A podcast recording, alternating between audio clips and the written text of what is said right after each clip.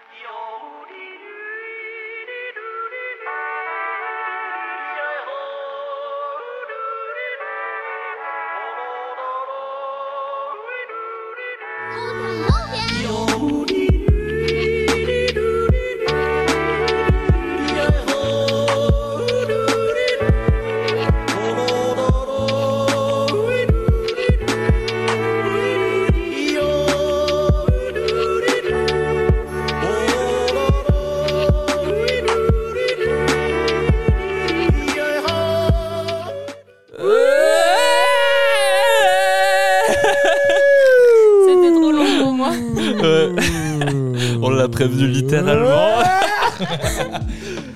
prévenu littéralement il y a deux secondes qu'on faisait ça avant euh, qu'on commence les épisodes. Marque de fabrique. Ouais, exactement. Euh, bonjour à tous, euh, bienvenue dans un nouvel épisode du Carnotse. Aujourd- Aujourd'hui, nous avons le plaisir de recevoir une invitée de choix. C'est- T'as vu, je commence euh, mes épisodes bien maintenant. C'est magnifique. Une humoriste et entrepreneuse passionnée qui a ouvert le Chicken Comedy Club, et tu nous expliqueras ce que c'est après, euh, à Lausanne, et elle va nous parler de son expérience dans le monde de la comédie, des défis qu'elle a dû relever pour lancer son entreprise, et de l'importance du stand-up dans notre société. Bienvenue, Sab Bravo, bienvenue. Bonjour, bonjour. C'est Jamais une aussi bonne description de moi, c'est incroyable. Ah ouais? C'était pas de l'impro, il avait les yeux rivés sur son iPad. Je vous Eh oui. le dire. Et car maintenant, j'écris... C'est la première fois, mon dieu. Ouais, Impressionnant. Euh, merci, ça fait Ah, ça plaisir. hein. C'est carrément chat GPT. Non, pas Comment j'aurais pu Genre, il y a des infos sur le Chicken Club, peut-être, hein, vrai, sur chat Je pense GPT pas, si tu ouais. demandes. Faut- on, on va regarder Ah oui Moi, je Bah, propose on fasse faire- une petite rubrique chat On, GPT. on peut essayer, comme dans le podcast euh, Pardon GPT. C'est un ouais. super podcast d'ailleurs, Ouais, ouais, écoutez ça. Premier recours. Excusez-moi. Attends, et là on a un invité un peu spécial. Qui Vous me es-tu reconnaissez pas. Qui es-tu Non, mais les gens. Je suis Dominique Wilcox, Dominique Wilcox. l'inventeur de la chaussure GPS, mec. Ça existe ouais, bah oui, c'est moi qui l'ai fait.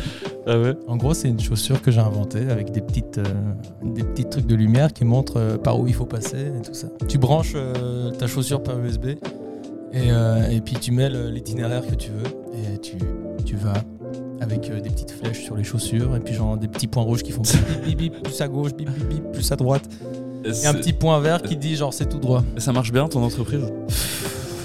Ouf. Ouf, hein, ouais. ça décolle pas trop. Hein. Ouais, en fait, je suis un artiste un peu. Ouais. Je suis un peu un artiste, c'est un peu mon petit univers. toi. Moi, les chaussures et les GPS, moi c'est. T'es dé- déjà fatigant. Mais ça se voit que ça t'a manqué en vrai. Ouais, ouais, non. vraiment. Parce qu'en fait, non, mais non, c'est Antoine du. Antoine Ici du au comment. micro, numéro Mais 3. Je suis ravi de revenir dans, cette, euh, dans ce Carnotze. Est-ce que tu veux expliquer qu'est-ce qui a changé depuis la dernière Alors, depuis le dernier euh, épisode, donc. euh, dans lequel il est présent C'était en janvier avec, euh, pour les, les 1 an du Carnotze avec Albert Chinet, qu'on embrasse. Oui, on l'embrasse, bisous. Ouais, j'ai fait une grosse annonce à tout le monde. ouais, je- j'ai dit que j'étais avec euh, en, en couple. Puis là, bah voilà, après six mois, bah, je vous annonce que je suis célibataire. Donc pendant toute la durée où il était pas dans les podcasts, bah, il... En fait, c'est ça j'avais à faire. Parce que j'ai vécu une magnifique relation avec cette personne. Et c'était super. Bon, bah, On peut la nommer en paro. bah, bah, bah- tant mieux, mais, Mais oui, ça, mais du coup, c'est à cause d'elle que t'es pas venu dans les podcasts Voilà, c'est exactement. Elle m'interdisait de faire des podcasts parce qu'elle voulait pas qu'on entende tous ma voix. Oui, je comprends, Je je voulais comprends. garder ma voix.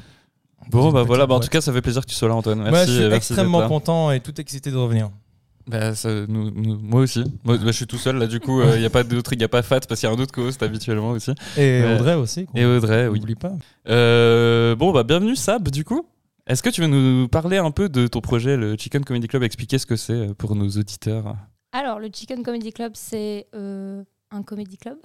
Ouais. Et euh, du coup, il est situé à Lausanne. Au début, euh, je le faisais au Sidewalk Café. Je sais pas si vous voyez. Ah oui, Oui, bien sûr. euh, l'ancien vinyle. vinyle club. Ouais, sauf que Ouais. là, c'était un peu problématique parce qu'il y avait beaucoup de- d'anglais en fait. Et donc, du coup, c'était difficile d'amener un petit peu la clientèle. Et Ah. euh, si les gens connaissent un Mhm. peu Lausanne, c'est le quartier un peu chelou. Comment ça se Oui. fait qu'il y a beaucoup d'anglais? Mais je crois même les, euh, les barman et tout, ils parlent que anglais. Et je pense que c'est vraiment un truc anglais. Et, enfin, je pense aussi français, mais très peu. Et donc, du coup, euh, je me suis déplacée au Lucha Libre à, à Ours Ouais. et aussi au Downtown, qui sont en collaboration ensemble, en fait. Mhm. Et du coup, c'est un endroit qui permet aux artistes de venir tester des vannes. Mhm. Donc, euh, c'est vraiment un open mic où tu viens tester du matos. Et j'aime bien leur donner 8 à 10 minutes. Et donc, du coup, euh, mon rôle là-dedans, c'est de gérer les réseaux sociaux du Chicken Comedy Club, faire le line-up, faire les stories. Et après, euh, pendant la soirée, faire MC, donc mettre Ouais. de cérémonie. Et donc, du coup, tu vas venir chauffer la salle. Mhm. Euh, après, ils passent tous, tu fais ton passage. Et puis après, tu viens fermer, clôturer. Et puis, euh, c'est une soirée au chapeau, entrée libre. Et puis voilà. Ah Ok. ouais, c'est pas mal. boulot, maintenant, hein. du coup, c'est plutôt fixe, du coup? Là, c'est vraiment fixe. Ouais. Après, je vois qu'il y a des périodes qui sont vraiment difficiles à remplir, comme là, en juin. Ouais, Euh, non, fin mai, déjà, c'était compliqué. Parce que vu qu'il fait chaud, en plus, il y avait le Luna Park. ouais. Un peu compliqué. Et hum, du coup, je ferme en juin, juillet, août. Et je Mhm. reprends dès septembre. Et puis, euh, non, c'est vraiment cool. Là, je suis contente des endroits. Surtout le Lucha Libre, ça fonctionne vraiment bien. Mhm. Le downtown, c'est un peu difficile parce que je dirais pas que c'est une clientèle de bobos, mais c'est un peu plus, ils sont un peu plus coincés. Déjà, je trouve que les Suisses en général, dans l'humour, ils sont un peu coincés. C'est dur à faire monter hein, euh, Ouais. en Suisse, j'ai l'impression. C'est dur. Et donc, du coup, euh, ce genre d'endroits qui sont pas coincés parce que c'est un peu des clichés, mais du coup, c'est encore plus difficile de les faire rire. Donc, des fois, il y a du monde, mais t'as l'impression qu'il y a personne parce qu'ils rigolent pas du tout. Ok, ok. Mais ouais, mais, c'est, mais qu'est-ce qui t'a donné envie de, de faire ça, d'ouvrir ton, ton comedy club? Je pense que la première chose, c'est parce qu'en tant qu'artiste, quand t'es humoriste, t'as vraiment envie d'avoir ton propre chez toi. Mhm. Tu peux venir tester un petit peu. Bah, je prends l'exemple de Kev Adams qui a fait son comedy club. Ouais, ouais. Le gars, il est chez lui, quoi. Il vient chez lui, il peut tester des vannes. Je trouve ça trop cool. Mhm. Et surtout, je pense que c'est aussi une recherche de pas de la perfection parce que je suis loin de dire que mon, mon comedy club il est parfait, loin de là. Mais euh, le truc du, j'avais toujours voulu, euh, je sais pas, quand je vais à des scènes, j'aime bien avoir une loge, j'aime bien Mhm. avoir, euh, je sais pas, une Ouais, petite ouais. boisson pour les artistes, j'aime bien que euh, le MC il accueille bien ses artistes. Ouais. C'est des trucs tout cons que tu retrouves pas forcément dans tous les plateaux. Et du coup, j'ai toujours voulu avoir ça. Euh, au Sidewall, que j'avais un peu tout ça. Malheureusement, ça n'a pas pu continuer. Donc là, au Lucha Libre, par exemple, j'ai pas Mhm. de loge. Des fois, je suis trop Mhm. frustrée, mais je suis en mode, bon, c'est pas grave. Tant que j'ai le sourire et que je peux amener les. Enfin, je peux accueillir les artistes avec un sourire, ça me fait plaisir. Ouais. C'est vrai que des fois, quand tu vas à des plateaux, c'est très rare. hein, mais il y en a très très peu. Mais c'est vrai que quand tu arrives et que le MC, euh, il te regarde à peine, il te dit même pas salut. T'es en mode super. Pas Ça donne envie, hein. de venir, ouais, c'est ça. Mais tu montres l'exemple, quoi, c'est bien. C'est cool, Oui, ça fait plaisir. Ouais. ça. Parce que ça, c'est un sujet qu'on a déjà abordé dans, dans le podcast euh, il y a une année, du coup, déjà. Euh, Il y a presque une année, dans le sens où on en a parlé avec euh, Yannick Neveu. Mhm. Yannick Neveu qui.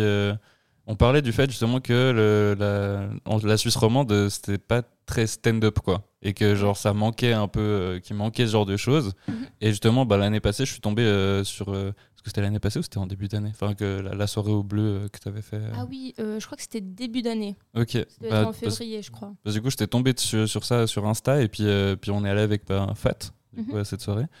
Et justement, on était, enfin, on était comme. Moi, j'étais content parce que justement, c'est, je trouve que déjà, c'est très niche, tu vois, le stand-up. Et puis, c'est aussi souvent pas mal les mêmes personnes qui sont un peu mis en avant, en tout cas en Suisse romande. Et ça me faisait plaisir de voir des gens que je connaissais pas, de, Mhm. de, de voir des, des, des gens qui faisaient du stand-up. Ça m'a fait réaliser aussi qu'il y avait plus de gens qui faisaient du stand-up que je pensais, du coup. Ouais. Et, euh, et j'ai trouvé ça trop bien. Et c'est pour ça que, bah, c'est pour ça que je voulais t'inviter d'ailleurs. Et, euh, et puis ouais, bravo pour, euh, pour ça, c'est Mais trop bien. merci, merci. C'est vrai que quand moi je suis allé au. Enfin, moi je suis. allé- je- des fois- Ça m'arrive d'aller au Geek Bar. Je sais Euh, pas si tu oui, vois. absolument, T'es déjà oui. allé? Oui. C'est assez cool. Le, le- le- C'est la, la, la, C'est la gouaille. Ouais. La gouaille. Ouais, c'est ça. C'est la Très, gouaille très qui cool. fait. ouais. Gouaille Comedy Club. Et euh, c'est vrai que j'ai été étonné par le nombre de gens qui font du, du stand-up. Quoi. Mhm. Après, il y a vraiment, pas mal de gens qui aussi qui viennent euh, d'assez loin. Quoi. Il y a Oui. un mec de, de, je sais plus, de Annecy qui venait en fait. Puis Mhm. euh, en fait, ils bougent tous un peu beaucoup. Quoi, Mhm. dans- Donc ouais, c'est c'est vrai que c'est. c'est- Bah, tant que ça se chauffe, hein. la Suisse Bah, romande, c'est bien. Parce que genre, ça, ça manque de ça vraiment.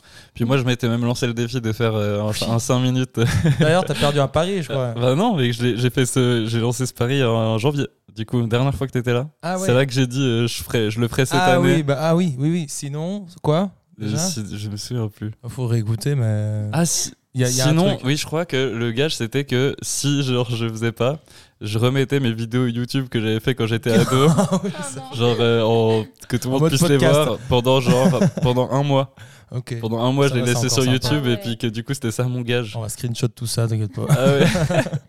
Screenshot de l'audio. Ouais. Ouais.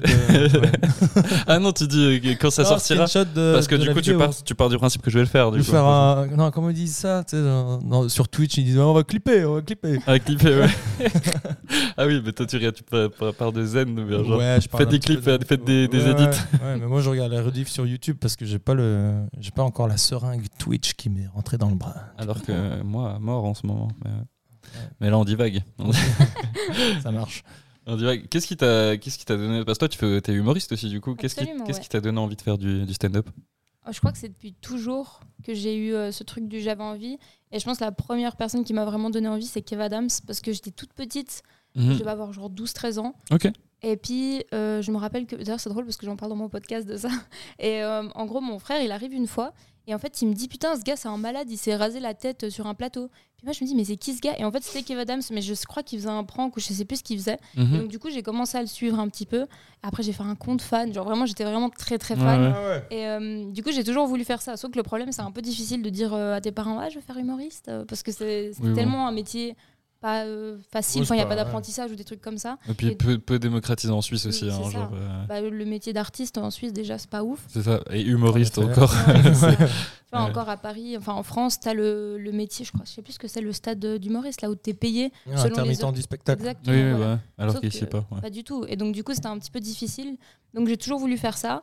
Et du coup, après, j'ai fait euh, le, mes études, école obligatoire, gymnase. Et Mhm. au gymnase, j'ai fait la rencontre de ma pote. Et là, vraiment, je me suis dit, bah, en fait, faut y aller parce que j'aime bien faire ce que j'aime dans la vie. J'aime pas me dire, faut que je me lève. Et en fait, je déteste faire un truc. Mhm. Et donc, du coup, je me suis dit, si je me lève le matin, faut que je fasse vraiment un truc qui me plaît. Et ça a toujours été la scène. Et donc, du coup, je me suis dit, bah, let's go. Et puis, quand j'ai rencontré ma pote, euh, elle était grave chaud à faire aussi. Et donc, du coup, après, on avait fait un concours et tout ça. Puis, avec le Covid, c'était un petit peu difficile. Mhm. Puis après, on s'est lancé, quoi.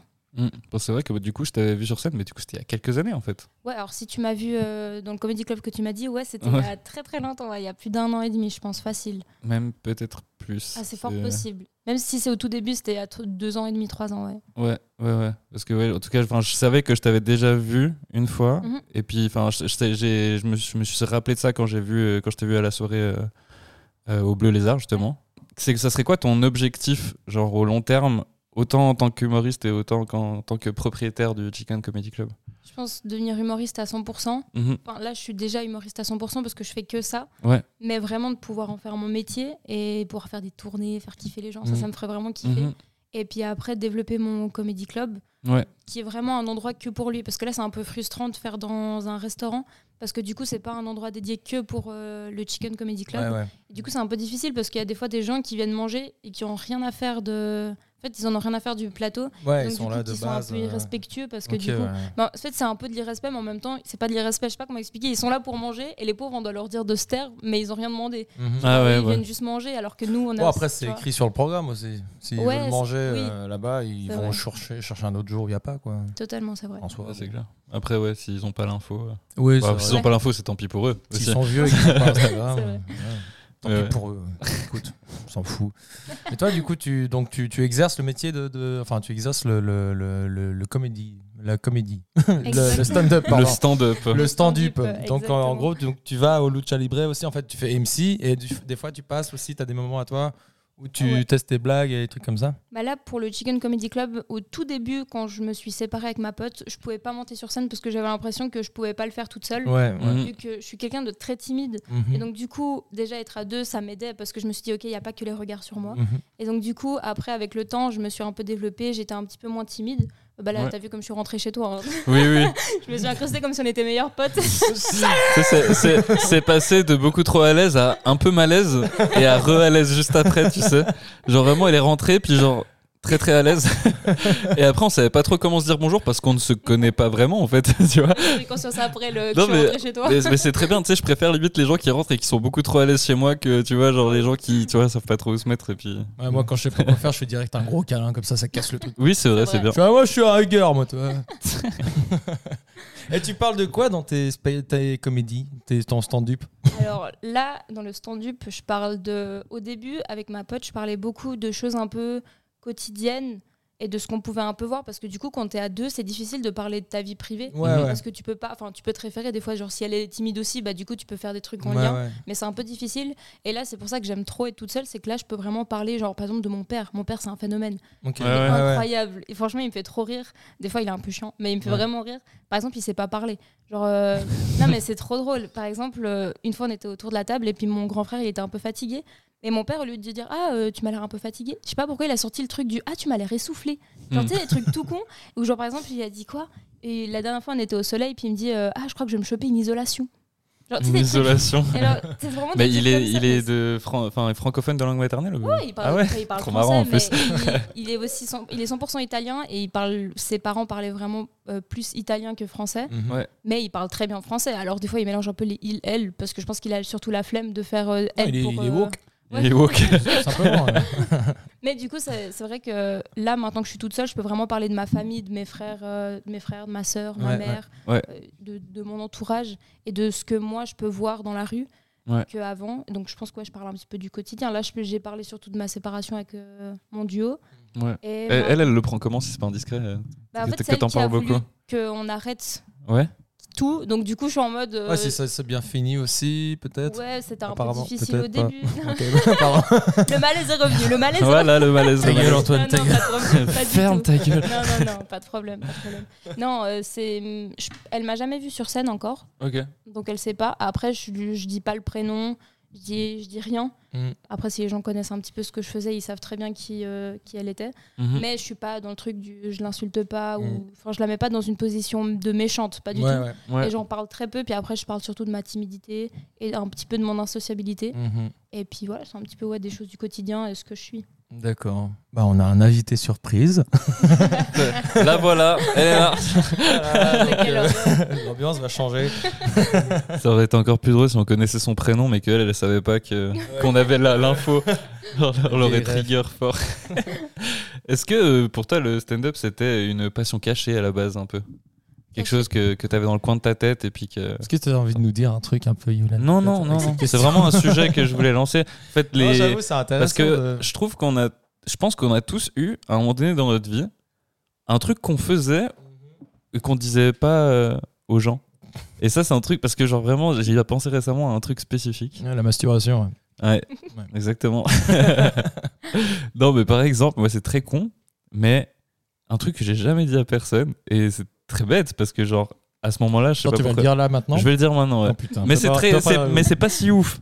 C'est pas si ouf. Et c'est très con, tu vas me dire, de pas en avoir parlé euh, Ouais. à, ce- à ce moment-là. Mais quand j'étais au gymnase, Ouais, ça remonte pas si loin que ça en plus. non, T'as c'était il y a littéralement, euh, c'était il y a 11 ans. Mhm. Ça remonte quand même. mais ouais, quand j'étais au gymnase, j'étais dans l'équipe de volleyball de mon gymnase. Et je le disais à personne. Et je sais pas pourquoi. Mes parents n'étaient pas au courant. Ah bon Que j'allais faire des compétitions dans d'autres gymnases. euh, Sérieux Ouais, ouais. Et je, Oh. dis- je le disais à personne. Ce qui fait que personne s'en souvient. Bah, Forcément, Ah il y a que moi qui m'en souviens, ça m'appartenait à moi.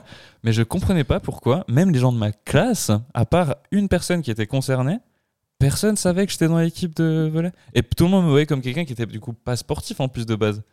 Et du coup, j'étais euh, dans l'équipe de volley de mon gymnase, mais euh, c'était mon secret. Et j'ai jamais compris moi-même pourquoi j'avais gardé Ah ça pour moi. oh, on a tous envie de nous faire Et- un petit secret. hein. Et tu veux savoir la blague, c'est que je suis allé au Club Med, je pense, l'année où je faisais ça. Et on faisait du volleyball euh, sur la plage. J'étais hyper fort du ah coup. bah ouais, ouais. parce que je faisais des entraînements. plusieurs fois. Et tout le monde était en mode, mais c'est abusé, Yulan, t'es trop fort. euh, D'où tu fais des engagements? Je dis, ah, je sais pas. euh, Ah, je... C'est la première fois que je joue en Inné, plus. quoi. Non, voilà, mais bref, c'est Ah, juste dans le sens, il y a, il y a- il y a des trucs comme ça quand on est jeune, genre ouais. qu'on faisait et puis qu'on disait pas trop aux gens. Et je sais pas si toi, pour toi, la, la comédie, c'était déjà un truc comme ça ou c'était quelque chose de très assumé. euh. Je pense que au tout début, je l'ai un peu assumé. Je me dis, oh, j'aimerais trop faire comme Kev Adams et tout. Mhm. Et après, ma mère, je pense qu'elle a eu aussi peur parce que, bah, comme je l'ai déjà dit, bah, c'est un peu difficile comme Ouais, métier. Et je pense que aussi ma mère, la crainte qu'elle avait, c'était surtout le pistonnage et puis un peu le monde de requins. Ça, Mm. Même dans les trucs d'acteurs Oui, et tout ça, c'est difficile. Et donc je pense qu'elle avait un peu peur. Puis elle m'a pas recalé en mode tu vas jamais y arriver, mais elle m'a plus dit c'est difficile, Mhm. ça va être chaud pour toi. Ouais, Et ouais. donc, du coup, j'avais un petit peu justement mis dans un coin de ma tête. Et pendant longtemps, j'ai dit à ma famille que je voulais faire psychologue. Et après, quand je suis arrivée au gymnase et que je devais choisir euh, allemand pour faire psychologue, j'ai fait maman, je veux devenir humoriste et tout. Et du coup, je lui ai dit absolument. Puis après, c'est un petit peu ouverte par rapport à ça. Et après, j'ai continué. Puis quand en fait, euh, je pense que en tant que mère, quand euh, tu vois ta fille qui fait un truc à ce point-là, Mhm. je pense que si t'es une bonne mère, tu peux pas dire non. En fait, Ouais, c'est vraiment en mode, bah, en fait, c'est ça qu'elle aime, faut que je la soutienne. Mhm. Enfin, en Ouais, bah tout cas ma vision que j'ai. Et c'est pour ça que je remercie énormément ma mère et puis ma famille en général. C'est que vraiment, ils m'ont laissé faire ça, Mhm. et qu'ils m'ont soutenu et qui me soutiennent toujours à fond. Et heureusement, parce que je, je trouve ça trop triste, les gens qui mettent dans un coin de leur tête et puis que, je sais pas, Ils à font 40 ans, ils pètent ouais. un câble, tu vois, ils, ils lâchent leur famille et tout, tu vois. Enfin, je préfère faire ça maintenant et me rendre compte que être triste pendant 40 ans, Ouais. après, euh, quand j'ai une vie de famille, je lâche tout et puis euh, je rends triste Oui, en effet, hein, t'as raison, c'est bien. C'est important. C'est ce que je fais, et du coup, je suis pauvre. Vrai que- Mais t'es heureux. Mais je suis heureux. Exactement. Et Ah ça, c'est la plus grande des richesses. Parce que finalement, est-ce qu'il y a quelque chose artistiquement que tu ne peux pas faire? En ce moment, quelque chose que tu as envie de faire mais que tu fais pas? Ah, euh, que j'ai envie de faire mais que je fais pas. Euh, si, des sculptures en argile. Oui, mais C'est-à-dire que j'ai envie de faire des. tu peux le faire. des- des, euh, tu sais, dans Zelda, là, le petit instrument de musique là. Ah, un ocarina Un ocarina. Tu peux faire des ocarinas en argile. Tu m'en fais un si tu veux apprendre. Alors, t'inquiète pas que je vais t'en faire un volontiers. Incroyable. Ouais, ouais. C'est en fait ça, c'est que un- récemment, je voulais m'en acheter un. Ah ouais, bah, Ouais. bah, tu vois, moi aussi je voulais m'en acheter un, mais après je suis tombé sur une vidéo sur YouTube qui, qui montrait en genre 15 minutes comment faire un, un petit ocarina en argile. En- tu fais le en 15 minutes, genre DIY. euh. Ouais, bon, je vais peut-être pas le faire en 15 minutes, mais on verra. Mais, mais je fais confiance à mes petites mains Ouais. de travailleurs, de hein, tu sais, la terre, tout ça. Moi, Mais tu vois, mais tu peux le faire. la Nature. Euh, je peux le faire. Bah, tu vois Dans le sens, il n'y a rien qui t'en empêche. Alors oui, en effet, ouais. Bah, c'est ça qui est beau. Oui. Voilà. Conclusion. C'est là que je voulais en venir. Ok, d'accord, je pensais que c'était dans un truc. Ok, oui, je suis très content de, de pouvoir faire ça. Mhm. Heureusement. Et toi, Yulen Moi, c'est compliqué, hein. Ouais. Pourquoi? Parce que moi, j'ai envie de faire plein de choses. C'est ça le truc. Genre, Mais C'est j'ai. le temps qui te manque aussi. Ouais. ouais. Moi, c'est le temps. Et je pense, en fait, le temps que j'ai pour faire des choses qui pourraient me faire kiffer, Mhm. je suis très fatigué. Et là, tu es en train de faire me- quoi maintenant là Là, maintenant, je fais mon podcast. Mhm. Et ça fait, ça fait du bien. Et ça, c'est cool. C'est du bien parce que vraiment, c'est genre des trucs que j'aime justement faire quand j'ai le temps. Et là, Mais- on est heureux, on est content. Bah oui, on est heureux. Tu me tues le ton que t'as dans cet épisode depuis le début. Tu parles tellement bizarrement. Bah oui, c'est magnifique. T'as des belles plantes. hein Elles sont jolies, tes plantes. Elles vont pas du tout bien mes plantes. Ouais. c'est- Je trouve mes, mes plantes, c'est le reflet de, de comment ça va dans cet appartement. Non, mais ce que je veux dire, c'est que moi, moi j'ai envie de faire plein de choses. Et bon, et petite exclu, j'ai été pris à l'HETSL. Ah oui, alors attends, euh, euh, J'ai été pris à la haute école de travail social. Genre, euh, que à la base, j'étais en mode, ouais, je vais jamais être pris. Et tout. Ouais, et puis en fait, contre toute attente. Quand tout attendre, j'ai été pris. Du coup, voilà. Mais bon. Trop beau, bah bravo. T'as l'air Bah, très content. euh. Hein T'as l'air très contente. Mais oui, je suis content. C'est vrai, comme tu l'as Ah, mais dit. je suis content. Je suis content. Ouais, mais c'est juste genre, je sais toujours pas comment traiter cette information dans ma tête. ouais. Je sais pas si t'as déjà eu ça, genre, tu sais, quand il y a un truc que tu n'attendais pas qui Oui, est positif, hein, mais que Mm. tu n'attendais sous aucun prétexte. Qu'il est là, t'es en mode, tu sais, t'es obligé, t'as un petit temps d'adaptation pour l'accepter un peu, tu sais, pour euh, tu sais, commencer à être heureux de ça, Ouais, tu vois. C'est un peu bizarre. Mais ouais, moi j'ai envie de faire plein de choses. J'ai envie d'avoir trop de temps pour faire de la musique. J'ai envie Ouais, d'avoir trop de ouais. temps pour faire des podcasts. J'ai envie d'avoir un podcast filmé. Le matos coûte une fortune. Le personnel. J'ai envie d'essayer le stand-up. J'ai envie d'essayer. Grave. J'ai envie d'essayer plein de trucs. Et du coup, euh, je Là, il y travaille. a- Là, il y a un truc qui pourrait euh, être assez euh, plus proche que les autres. Ouais, en fait, je cherche du pistonnage. Sab, je t'ai invité juste pour pouvoir euh, assister. il m'en a parlé vrai, si tu avant. veux faire du stand-up, moi je t'ouvre les portes. hein. En Euh, vrai, c'est accessible à tout le monde. Donc Non, si mais tu veux. je pense bien. Et après, Enfin, me, je me chie dessus. jamais. Eh oui, mais tu sais, avant chaque concert aussi, non? Non, plus maintenant. Ah non, plus maintenant. Alors, c'est bon, la scène, tu connais. Mais c'est pas pareil. Quand... Moi, je suis chanteur dans un groupe de métal, tu vois. C'est vrai ouais. que tu- Et, et du coup, monter sur scène, je le fais depuis 2014. Mhm. tu vois. Et ça me fait pas euh, peur. Au début, ça me faisait peur, tu Oui. vois. Mais tu sais, c'est qu'en fait, quand tu fais du métal, déjà, genre, les gens ils comprennent pas ce que tu racontes la plupart du temps Mhm. quand tu chantes, tu vois. Ouais, puis t'es dans un autre monde. Et puis je suis, ouais, je suis un peu dans une transe, alors que juste être stoïque, derrière et parler tout, devant ouais. les gens, je peux le faire entre les chansons. Mais tu sais, il y a une ambiance, il y a une sorte Oui, de ouais. flow du truc. Alors que genre le silence, Mhm. parler dans le silence, ça me toi- terrifie. J'imagine toi, toi en train d'essayer de plus en plus de faire du stand-up entre les morceaux. tu sais. Genre, mais je l'ai déjà la fait. fin- Je l'ai fait quand on a joué en Belgique. euh, Ah bah forcément, en raconté, Belgique. Mais ils sont marrants les Belges, bah putain. oui. Genre, ils Mais il y a sont- hein, de quoi. Ah ouais, je peux te dire, ils étaient tellement ivres, je pouvais raconter n'importe quoi. J'avais vraiment l'impression que c'était ma première expérience de stand-up pour moi. Ah. Entre les chansons, je faisais des blagues et tout, et c'était trop bien. Oh. Mais, mais, ça, mais ça me terrifie, quoi. Il y a les ailes qui poussent là, je les vois. Ah ouais, regarde ça. Ah ouais. ouais, du coup, euh, du coup voilà, ok, très bien. bien. Qu'est-ce qu'il est bizarre aujourd'hui Qu'est-ce qu'il a Ça se voit, il a perdu, il a perdu le truc. Il faut que ça revienne, Antoine, ça va plus du tout. T'as perdu le truc. Eh, vous voulez un jeu Vous voulez un jeu T'as un De- jeu? J'ai euh, un jeu. Il faut deviner quel jeu de société c'est. Mais ça fait même pas de bruit. Euh, 6 4, 5, 6. Oh, j'ai perdu 1000 balles. euh, de Monopoly. Ouais. Ouais. voilà, c'était mon jeu. On peut continuer. Ah, t'es chiant. Mais je t'aime. Ça me fait plaisir que tu sois là. je comprends que t'aies peur à part ça. De faire De monter sur scène euh, alors que tu fais de la musique. Ouais. Souvent, les gens ils se disent Ah, c'est monter sur scène, c'est la même chose pour tous. Alors qu'en vrai, quand tu fais de la musique, je pense que c'est pas que t'as pas d'attente. C'est pas que t'as pas d'attente envers le public, mais tu sais, quand tu fais de la scène en tant qu'humoriste, Ouais. t'as une attente parce que c'est grâce à eux que tu vas savoir si c'est drôle ou pas. Ouais. Alors qu'en soi, ta musique, si ils connaissent pas, ouais, ils vont s'enjailler. Mais c'est pas, je sais pas, c'est pas la même attente. Ah non, c'est clairement pas la même chose. Puis c'est surtout, c'est en fonction de ce que tu donnes sur scène. Quand tu fais la musique, c'est plus euh, l'énergie que tu vas transmettre. C'est ça. C'est pas les informations que tu vas donner et le pour rythme. Se lâcher et tout, se danser, et puis faire la fête. C'est ça. C'est vrai que le stand-up, euh, c'est un autre truc. quoi. T'es Mm. là, tu écoutes la personne et puis tu vas chercher un peu les, les, les blagues, tu, tu- tu rigoles ou pas. Et ça, c'est c'est un truc de fou. Ouais, puis surtout que moi, je suis un de ces. Genre, je, je suis un de ces puristes quand je- parce que moi j'aime beaucoup beaucoup le stand-up du coup j'ai vu j'ai consommé énormément de spectacles de comedy club et tout ça et moi je suis vraiment ce genre de personne que quand je trouve pas ça drôle bah je rigole pas tu vois genre je, Mhm. je, je fais pas ce truc Ouais, généreux de rire j'arrive pas en fait c'est pas c'est pas un automatisme je sais qu'il y a beaucoup de gens qui arrivent à faire ça Mhm. et je trouve ça génial pour les gens qui sont sur scène. Ouais. Mais moi, genre, j'avoue que, genre, il y en a un à ta soirée qui m'a tué. Genre, c'est, Mhm. euh, comment il s'appelle? Neil? Neil Maxwell, Neil il est Maxwell. incroyable. Mais est très très fort. Révélation pour moi, ce gars, Mhm. tu vois. Et euh, lui, c'est, euh, enfin, dans l'ensemble de la soirée, j'ai beaucoup ri, tu vois. Mhm. Mais lui, genre, c'est l'artiste qui m'a qui m'a fait que je me suis plié en quatre Mhm. pendant la soirée, tu vois. Et moi, genre, je suis assez honnête avec Ah, mes faut y aller, émotions, ouais, tu ouais, vois, avec ouais. mes émotions pendant, pendant, pendant une soirée stand-up, justement. Et euh, j'arrive pas à faire euh, semblant euh, de. Mais heureusement que tu fais pas semblant parce Ouais. qu'il y en a des fois. En fait, c'est un entre deux. Si tu souris pas, enfin si tu rigoles pas, c'est pas grave et tant mieux parce que du coup on peut savoir si les vannes, nos vannes elles sont drôles ou pas. Ouais, bah oui. Mais les gens qui vraiment ils tirent la gueule, ils croisent les bras Mhm. et que vraiment ils te renvoient rien du tout, Ouais. c'est vraiment très Ouais, c'est aussi pas cool, ouais. Ouais, Bah, c'est pas cool, tu te demandes pourquoi ils sont venus à la base, quoi. Ouais, c'est exactement ça. Mais il y a- c'était une fois, j'étais venue en tant que public, et il y avait un mec tout devant, il avait une casquette, et il Mhm. était un peu mis dans le coin et tout. Puis le gars euh, qui est sur scène, il fait une vanne par rapport à lui, il dit Ah, on dirait un pervers et tout, t'as ta casquette comme ça. C'était du second degré, et le gars, il l'a hyper mal pris. Ouais. Et j'étais en mode, mais qu'est-ce que tu fais dans une soirée comédie club au premier rang? Tu sais très bien que tu vas te faire Mhm. tailler par l'humoriste. Ouais, ouais, Enfin, Et je trouve ça dingue que les gens qui viennent, et qui j'ai l'impression qu'ils sont pas dans un mood qui vont rigoler. Ça sert à rien de venir en fait. Ouais. Donc je pense que c'est bien si tu rigoles pas.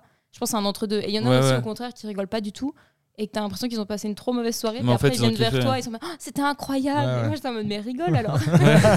non c'est Ah, pas ouvre ta gueule, quoi. c'est trop ça. ça. Est-ce que c'est arrivé que tu fasses des soirées euh, stand-up et puis qu'il y a quelqu'un enfin quelqu'un qui est un peu connu dans le dans le comment dire dans les gens qui passaient et puis que du coup ça mettait la pression aux autres? Moi ça me met tout le temps la pression. Ah ouais? À moi dès qu'il y a quelqu'un euh, qui est un peu enfin, un peu plus fort que moi, c'est un peu bizarre de dire ça, mais qui est un peu plus professionnel dans ce métier-là, ça me fout la pression de ouf. Ouais. Parce que je me dis, mais moi je suis trop une merde en fait, je vais Ouais. jamais y arriver et tout. Tu sens que t'as des comptes à rendre un peu. non, genre mais un je te jure, ça me fait Ah, trop peur. bizarre, ouais. Mais Enfin, c'est bizarre, je comprends tout à fait, en fait. euh, C'est normal. hein. Après, ça dépend. Par exemple, j'avais fait au Combières, c'est un plateau assez confirmé. C'est à la vallée de Joux? Non, je crois. Je sais Parce même que les, plus les combiers, c'est c'est le nom qu'on donne aux gens qui habitent à la vallée de Joux. Ah, Ah ouais ah bah, J'ai c'est été pour un combier pendant 8 ans, hein, messieurs dames. Ok. Et maintenant t'es un connard. Maintenant, je suis juste un connard. J'étais combier connard, maintenant je suis juste connard. maintenant t'es juste une merde. voilà. Non, mais du coup, les combières. Mais du coup, les Combières, c'était un plateau confirmé. Donc là, vu que je viens avec des vannes confirmées, il y avait euh, Johan Provenzano sur le plateau et Charles Nouveau. Donc c'est Mhm. des Ouais, euh, Charles, Charles, très ouais. confirmés et ils sont très forts. Et donc du coup, là, j'avais pas trop la pression de me dire, je savais, je, je savais qu'on allait être moins bien, mais pas qu'on allait être nul comparé à eux. Mhm. Alors que si tu viens sur une scène ouverte et que tu as genre, euh, je sais pas, bah, Jérémy Croza, je sais pas si vous connaissez. Ouais bien sûr. Voilà, Jérémy Croza, bah, tu vas avoir un peu la pression parce que tu te dis, le gars, il est quand même professionnel, il fait de la radio, tu sais qu'il va être quand même plus calé que toi. Et Mhm. donc, du coup, tu as un peu peur. Donc, heureusement, euh, ceux qui savent bien faire des line-up, enfin des heures de passage, ils vont mettre les, les artistes confirmés à la fin. Mhm. Ce qui fait que, bah, en fait, tu vas pas forcément bider. Parce que si tu mets quelqu'un de très fort au tout début, après, tous ceux qui passent, c'est normal que ça va être un peu éclaté si ouais, tu testes des vannes parce que t'as pas la même. En fait, t'as pas la même eff- efficacité dans du C'est à test. ça que ça sert, les premières parties, finalement. Ouais. Ouais. Bon, Bonne là, question. euh, Mais oui, je pense, ouais. Moi j'ai vu j'ai vu Thomas Wiesel il y a pas longtemps Mhm. euh, à Nyon Et euh, la première partie, bah, c'était Charles Nouveau, justement. Ah, trop bien, ouais. Et il est venu en, en trottinette et on l'a croisé en voiture avec mes parents quand on est arrivé. Puis il était en trottinette en train d'aller à la salle. et il a parlé de ça pendant son. Bah, quand il est arrivé sur scène et tout, qu'en mode il, a, il habite à 5 minutes et du coup, euh, Ah, il c'était- chill. Mais, est c'était- monté en trottinette sur la scène. C'est Ouais. trop drôle. aussi. mais ce qui m'a impressionné, c'est que j'avais l'impression qu'on lui avait proposé de faire ça, genre littéralement peut-être la veille ou un truc comme ça. Mhm. Et que son passage, il avait pas l'air euh, préparé. Tu vois, dans le sens où Mhm. c'était excellent. Ouais. Puis que j'ai l'impression que c'était un mélange de plein de trucs. Ouais, c'est un peu un melting pot de C'est ça. de trucs qu'il a Ça avait pas l'air d'être un de ces passages euh, maîtrisés, tu sais, dans le sens où on Mhm. aurait dit qu'il testait des trucs alors que c'était la première partie de Mhm. Thomas Wiesel et du coup ouais. bah, c'était une salle comble super Ouais, grande. ouais. Pas le genre d'endroit où tester, quoi. C'est ça, puis il faisait beaucoup. Tu sais, le public est quand même. alors, je- Bah, dis-le, c'était de no la merde. offense, no offense, non, c'était excellent, c'était excellent, genre vraiment. Mais le public de Thomas Wiesel, c'est des gens assez âgés. Ouais. Ah, genre, ouais. euh, j'étais assez surpris quand je suis arrivé dans la salle de à quel point il y avait soit pas de cheveux, soit que des cheveux blancs, tu vois. Des vieux blancs de Ouais. droite. Ouais, non, il y a beaucoup, beaucoup de personnes euh, du troisième âge qui aiment Thomas Wiesel. Je me Ouais, ça rendais dénonce, pas compte à quel point. dénonce. Et euh, mais ça, il le sait très bien, je pense. euh, Il en joue, voilà. j'espère. Mais pas tant que ça. Pas tant que ça. Pas tant que ça. Mais, euh, Il y a des trucs à faire. Putain, Tom avait dit. mais je pense, oui, je pense qu'il en joue en tout cas. Mais c'est juste ce soir-là, je- j'ai pas souvenir qu'il en ait joué beaucoup. Ouais. Mais, euh, mais je trouve que Charles Nouveau, il a eu justement les, les balls de faire. il a fait beaucoup de blagues de cul. Alors que c'est des gens quand même d'un certain âge, tu sais, Mhm. tu peux pas avoir genre la, la même, le même. Pourquoi qu'ils le- reçoivent les moins. blagues de cul, ça a un âge, vieux là Ah mais Je crois-moi, crois-moi, genre les gens d'un certain âge, les blagues de cul, c'est pas leur truc préféré. Mais tu sais Ouais, que tu je serais euh, étonné, hein, tu serais ouais, étonné oui, le nombre de gens qui. En fait, le... c'est drôle parce que le cul, je pense que si tu viens sur scène et que t'as peur de bider, fais du cul, ça va te faire rire à tous les coups. je te. Et c'est un peu Je note, frustrant. hein. En fait, c'est un peu- c'est trop frustrant des fois parce que je suis pas une humoriste qui parle de cul. je- Ouais. J'aime pas parler de ça parce que tout le monde le fait. Enfin, tout le monde. Je, C'est vrai que c'est assez- Ok, je bon, je, je dénote alors, c'est bon. Ouais, Tout le monde le fait. Si jamais, c'est dans les cas accidents, t'es avec une petite vitre, tu pètes comme ça, blague de cul. C'est vrai que c'est un peu. euh, tu dis le cul, c'est un peu la simplicité, entre guillemets, le, truc simple. Et donc, du coup, la dernière fois, j'étais à un plateau et euh, justement, il y avait un humoriste qui parlait de cul. Et euh, il y a une dame, je pense, d'une soixantaine d'années. Et je pense que l'humoriste avait peur de lui poser la question. Je me rappelle plus, c'est la question que c'était exactement. Mhm. Mais en fait, euh, la meuf, je pense qu'elle était très contente qu'on lui parle. Puis en fait, elle dit Ah, c'est juste mon plan cul et tout. Et genre, euh, en fait, elle était hyper ouverte là-dessus alors qu'elle avait genre Ok, ouais. 60 ans. Trop Donc je marrant. pense que ça a pas trop d'âge. Ouais, peut-être c'est un peu genre les a priori qu'on se fait et tout, tu vois. Oui, mais- c'est possible. Ouais, mais je sais pas, moi je vois le, un peu, tu sais, dans les. Dans les euh, comment on dit euh, L'inconscient collectif. du- Le, du- le du- conscient, tu veux dire. Le- le- ouais, le- ouais, le- l'imaginaire collectif, Ouais. excusez-moi, euh, de l'oncle euh, vieux con euh, qui fait des blagues de cul. Eh là, tu sais, Ouais, ouais. un peu, voilà. Ce genre de, de- comme le- l'humoriste là, le- Je- Bigard. Voilà. Bigard, Lui, il est vieux, il fait que des blagues de, de cul.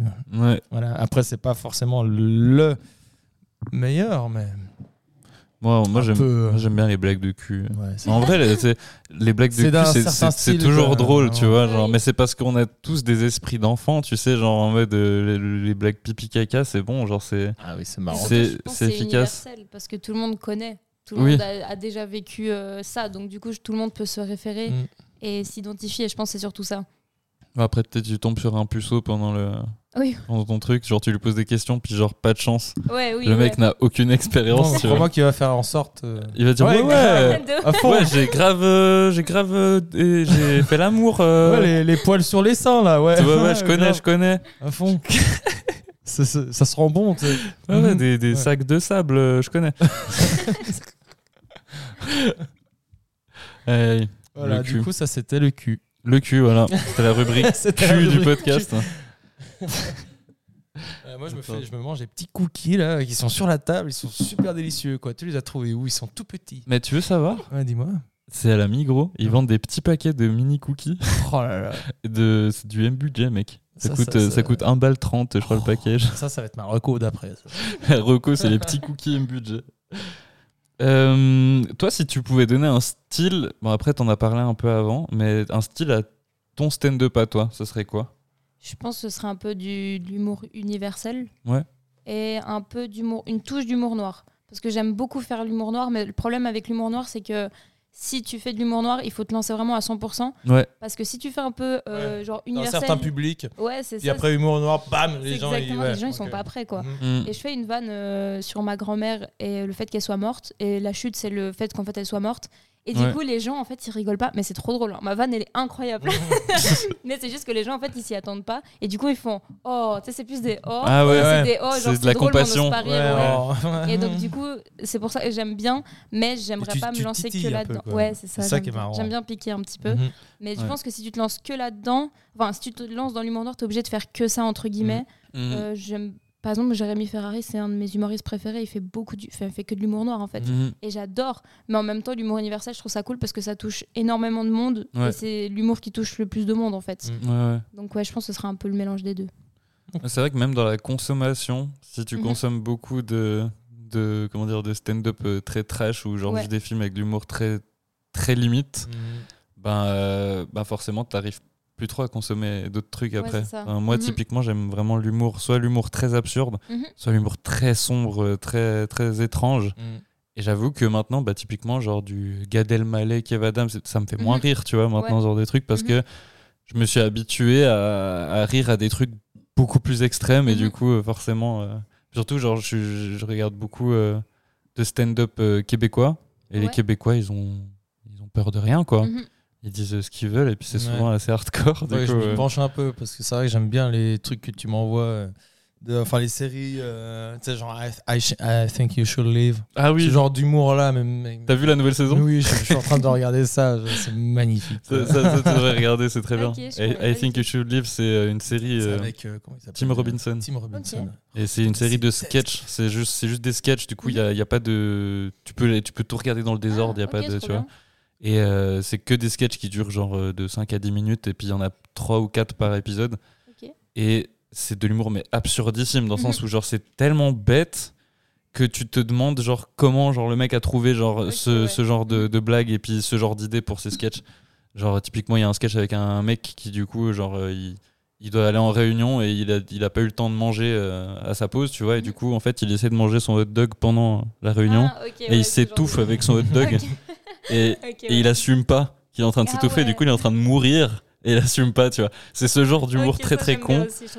Et puis ouais, puis à la fin, en plus, il y a une sorte de morale très étrange en mode ah, tu peux pas, euh, vous pouvez pas me demander de venir alors que c'est la pause pour manger Ah et oui, tout. Euh, ouais. C'est très con, genre vraiment. Et là, il y a une nouvelle saison, le truc de la zipline. Franchement, La zipline. le truc de la, la tyrolienne au-dessus de la piscine, euh, Ah oui. c'est un- un- C'est dans une, euh, une télé-réalité. Une télé-réalité. Et puis, genre, c'est genre des, plein de, de bachelors, là, de, de bacheliers qui viennent pour euh, une fille. Enfin, aujourd'hui, la fille, elle va choisir qui c'est qui prend. Mhm. Puis, du coup, elle dit, genre, euh, ouais, alors toi, bah. Voilà, c'était sympa et tout. Et puis après, elle arrive à, à Tim Robinson. Et puis, bah, toi, il y a que la tyrolienne qui t'intéresse. quoi. C'est une tyrolienne au-dessus d'une piscine. Ah d'accord. Puis tu vois que des plans de lui en train de descendre sur la tyrolienne. tout le temps, ouais. ça, tout le temps. ouais. Ok. C'est vraiment à mourir de rire, sans Mais déconner. Vraiment J'ai- rarement autant ri devant quelque chose que devant I Think You Should Live. Vraiment, Moi, ça faisait longtemps que j'avais pas ri autant. Ah, puis il y a un film, ouais, Oui. je le recommande maintenant parce que genre, je risque d'oublier. Un- une parodie de comédie, euh, de comédie romantique qui s'appelle euh, Ah, They Came Together. They came together. C'est euh, c'est un film avec euh, Paul Rudd Ok. et. Mon dieu, j'ai un blanc euh, sur euh, Amy. Je sais plus, je sais plus son nom de famille. Bref, Amy Poehler. Bref, genre euh, deux, deux comédiens euh, américains incroyables. Et c'est une parodie de, des films romantiques euh, à l'américaine, beaucoup trop. euh, Paul Rudd et puis avec vraiment qui Amy- ont toujours la même euh, Hmm, Amy ok. Poehler. poêlée. Poehler. Mais genre vraiment c'est une parodie de, des, des films de, de- des films romantiques euh, qui ont toujours un peu la même structure, Ouais, tu sais. Et genre là vraiment ils parodient ça à mort et tu sais tout- toutes les scènes clichés qu'il y a dans les, dans les films Ouais. romantiques, ben ils les refont mais c'est du coup très drôle parce que c'est de la parodie quoi. et euh, ouais, je vous, je vous conseille de regarder ça. Mais là on est carrément on est en train de faire des recommandations alors qu'on n'est pas du tout à la fin de l'épisode. Moi, Ah j'aime ouais. bien, j'aime bien. Ah ouais. Je sais pas. Toi, c'est quoi tes, tes références à part Kev Adams au niveau euh, comédie? Avant, c'était ouais, beaucoup Kev Adams. Après, en fait, au début, je connaissais que lui comme humoriste. Donc, du coup, je me référais à lui. Mais vu que j'écrivais pas du tout, j'avais pas vraiment cet œil euh, humoristique, on va dire. Ouais. Et après, par la suite, euh, j'ai eu Farid beaucoup. Ah ouais, il est excellent. Énormément Farid. Euh, Verino, il fait de l'humour universel, ça j'aime bien. Euh, Jérémy Ferrari, Artus. Ouais. Je trouve que c'est un peu ça, mais en même temps, j'évite de trop regarder parce que j'ai peur de trop m'inspirer. Et puis de leur voler des blagues. Ouais, c'est ça. Ça me fait trop peur de ça, ou juste, bah, c'est un truc tout con. Euh, je parle sur le fait que j'ai l'impression d'être hyper vieille alors que j'ai que 21 ans. Ouais. Et du coup, je fais une vanne sur le fait de ma démarche dans la forêt. Et en fait, je suis allée voir Baptiste Le Caplin il y a pas longtemps. Et Artiste que je suis pas du tout, mais que j'aime beaucoup, mais je regarde pas du tout ses sketchs. Et je, je regarde son spectacle. À un moment, il fait la même vanne que moi. Hmm. Et j'étais tellement frustrée. C'est oh putain. Exactement ce que j'allais demander, c'est que peut-être qu'en fait, genre, sans oui, le savoir, tu fais des vannes. Euh, Alors en il y a vrai, peut-être qu'il t'a volé ta après, blague. t'as la copie comique qui est là. euh, Bah, il y a bah, Gad, c'est Baptiste Le Caplin. Gad ouais. Elmaleh, il a volé une, euh, une blague à un humoriste lausannois. hein. Mais pas que une. hein. Bah, en- N'allons pas sur ce débat. Ah, mais à part ça, on peut en parler avec mon frère, on en parle souvent dans le Ah ouais podcast, on peut en parler de ça. Ah, c'est une catastrophe cet homme. Mais c'est pas grave. C'est pas grave. c'est pas grave. En fait, je trouve ça, c'est pas grave. Je dis que c'est pas grave parce que j'ai pas envie euh, d'aller sur ce sujet parce que ça me fait tellement euh, chier entre guillemets, ouais, pas- terme. ouais, Mais ça m'énerve c'est un peu tellement grave. parce que le gars, il est humoriste, donc il sait la, la difficulté d'écrire un sketch. Il sait que c'est pas simple de, de valider une vanne, ça prend des années. Bon, là, à Paris, un peu moins, mais quand t'es à Lausanne, ça prend du temps parce que t'as pas beaucoup de passages. Mhm. Et donc, du coup, de voler des vannes, moi, je trouve ça tellement irrespectueux parce que c'est voler le travail de quelqu'un. Et pas, que, pas que dans l'humour, dans tout, en fait. Je trouve ça irrespectueux parce que c'est c'est mâcher le travail. Ouais. En fait, il y a plein, euh, toutes ces premières parties, euh, s'il trouve une vanne drôle, il la prend, quoi. Donc, Mhm. c'est- c'est plein de trucs comme ça que je trouve un peu irrespectueux. Et j'aimais beaucoup Gad Elmaleh jusqu'à ce que, en fait, je vois Copy Comics et donc je vois ça. Ouais, et, bah, euh, bah, en fait, on aimait tous un peu Gad Ouais, Elmaleh. c'est ouais. Tout le monde aimait on Gad a Elmaleh. tous Mais grandi bien avec ça. Ouais, c'est ça. Et c'est drôle parce que Kev Adams, la seule fois où il s'est fait euh, accuser de plagiat, c'est quand il a fait la tournée avec euh, Gad Elmaleh, quoi. Ouais. Donc c'est C'était drôle, pas forcément sa vanne, quoi. C'est ouais, ça, ouais. c'est affreux. Mais donc du coup, euh, ouais, en vrai, Baptiste Le Caplin, oui, j'ai. C'est, en fait, c'est un peu une coïncidence entre guillemets, parce qu'en soi, c'était dans son spectacle, donc je pouvais même pas savoir qu'il avait fait ce genre de vanne. C'est pas exactement la même vanne qu'on a, Mhm. mais ça se rapproche beaucoup. Mhm. Après, c'est normal, on est tellement d'humoristes que c'est normal Ouais. qu'il y a des sujets qui Ouais. se ressemblent et tout. Donc, sûr. Oui, oui. Mais, Bah, euh, après, moi, moi, il y a eu un truc où je pense que c'est clairement pas volontaire, mais du coup, t'as vu I Think You Should Live. Mhm. Bah, si tu regardes quelques sketchs de Bon Ben voilà, Mhm. il y a un peu. Ouais, il y a, il y a de l'influence. Il y a de l'influence, on va Même dire. vibe, ouais. C'est-à-dire que, genre, euh, bon, bah voilà, bah clairement, bah, Yacine, il nous en avait parlé. euh, Yacine Nemra qui était Mhm. venu, justement, il nous en avait parlé de ça, de, de- du fait qu'il était très fan de, de cette, cette série-là et de plein de trucs dont moi j'avais la ref, mais que j'avais l'impression que personne d'autre avait la ref. Putain, il est tombé euh, sur le pire podcast. Quoi. ah, Genre, mais oh, merde, pour- putain, mais pour lui, pour lui, c'était le paradis parce qu'on Ouais, avait bah, les mêmes avez- références ouais, et moi, ouais, mais c'est vrai que genre du coup, euh, Audrey et Fat étaient un peu paumés du coup, tu vois. Et euh, mais mais ouais, du coup, euh, enfin, Ah, si vous l'avez pas écouté, ce podcast, il est très très drôle. Quoi, ouais, Avec, il- c'est euh, vrai qu'il est cool. euh, euh, Yanis, Yanis, Yacine. Yacine, pardon. Mais j'y étais pas là, c'est pour ça que je m'en souviens pas. Ouais. Non, mais oui, oui, t'as- Mm. très, très, très bon moment avec lui. Mais ouais, justement, genre, les, le, le plagiat, c'est quelque chose qu'on connaissait pas dans ce milieu-là avant. euh. Mhm. Enfin, qu'on on en- on n'entendait pas parler de plagiat dans le milieu du, du stand-up. Et c'est vraiment Gad Elmaleh qui a ouvert le bal Voilà. à, à tout ça. En vrai, il y en a un peu partout, je pense. Même là, entre nous, il y a des fois des humoristes qui sont en mode putain, ça c'était ma vanne, tu sais. Ah ouais? Mais Ah, c'est- il y en a, il il y en a, ils ont pas de. C'est Mais pas, pour- c'est pas pour- d'amour propre, mais je sais pas comment expliquer. Ils ont pas de race, quoi. Ouais, Non, mais tu sais que. c'est ça, quoi. Tu sais qu'en plus, ils ont des, des équipes d'auteurs, euh, et ils envoient des gens au- dans les comédie clubs euh, pour. euh, Ah pour ouais ouais, ouais. Bah, comme ça, tu vois, ça- c'est moins cramé, tu vois. Ouais. Mais, mais ouais. En même temps, c'est cramé, tu montes sur scène avec la même vanne, quoi. Oui, mais personne, personne Ouais, peut prouver ouais, c'est que vrai. c'était pas la tienne, tu vois. ça. Si tu l'as pas enregistré. euh, C'est ça. Bah, c'est pour ça que maintenant, moi, j'enregistre tous mes passages et je mets la date à chaque fois. Ah ouais. ouais, ouais. Toujours. Après, euh, franchement, Ouais, mes vannes ça, pour tu- les voler, faut y aller, quoi. Je parle tellement. euh, C'est c'est tellement, personnel. ouais. pour le coup. Mhm. Après, il y a des vannes qui sont un peu plus universelles, mais je parle Mhm. tellement de moi que ça va se voir direct. Mhm. Ouais. En plus, ouais, Gad Elmaleh, il est banni dans, en tout cas au Bordel Comedy Club euh, à Montréal. Ah. Il est banni là-bas, il a Ah pas le droit d'y aller. Même pas le droit d'aller boire un verre là-bas. Si- S'il veut rentrer boire un verre, il peut pas. Putain, ça ferme, ça ferme sa gueule. Mais hein. t'imagines, moi c'est ce que je disais à mon frère, t'imagines, t'imagines, t'es un videur dans un comedy club. Souvent, les gens qui bossent dans les comedy clubs, c'est des gens qui font aussi de la comédie et puis qui font ça, tu sais. Ils voient Gad Elmaleh arriver Ah, et ils doivent lui dire casse-toi.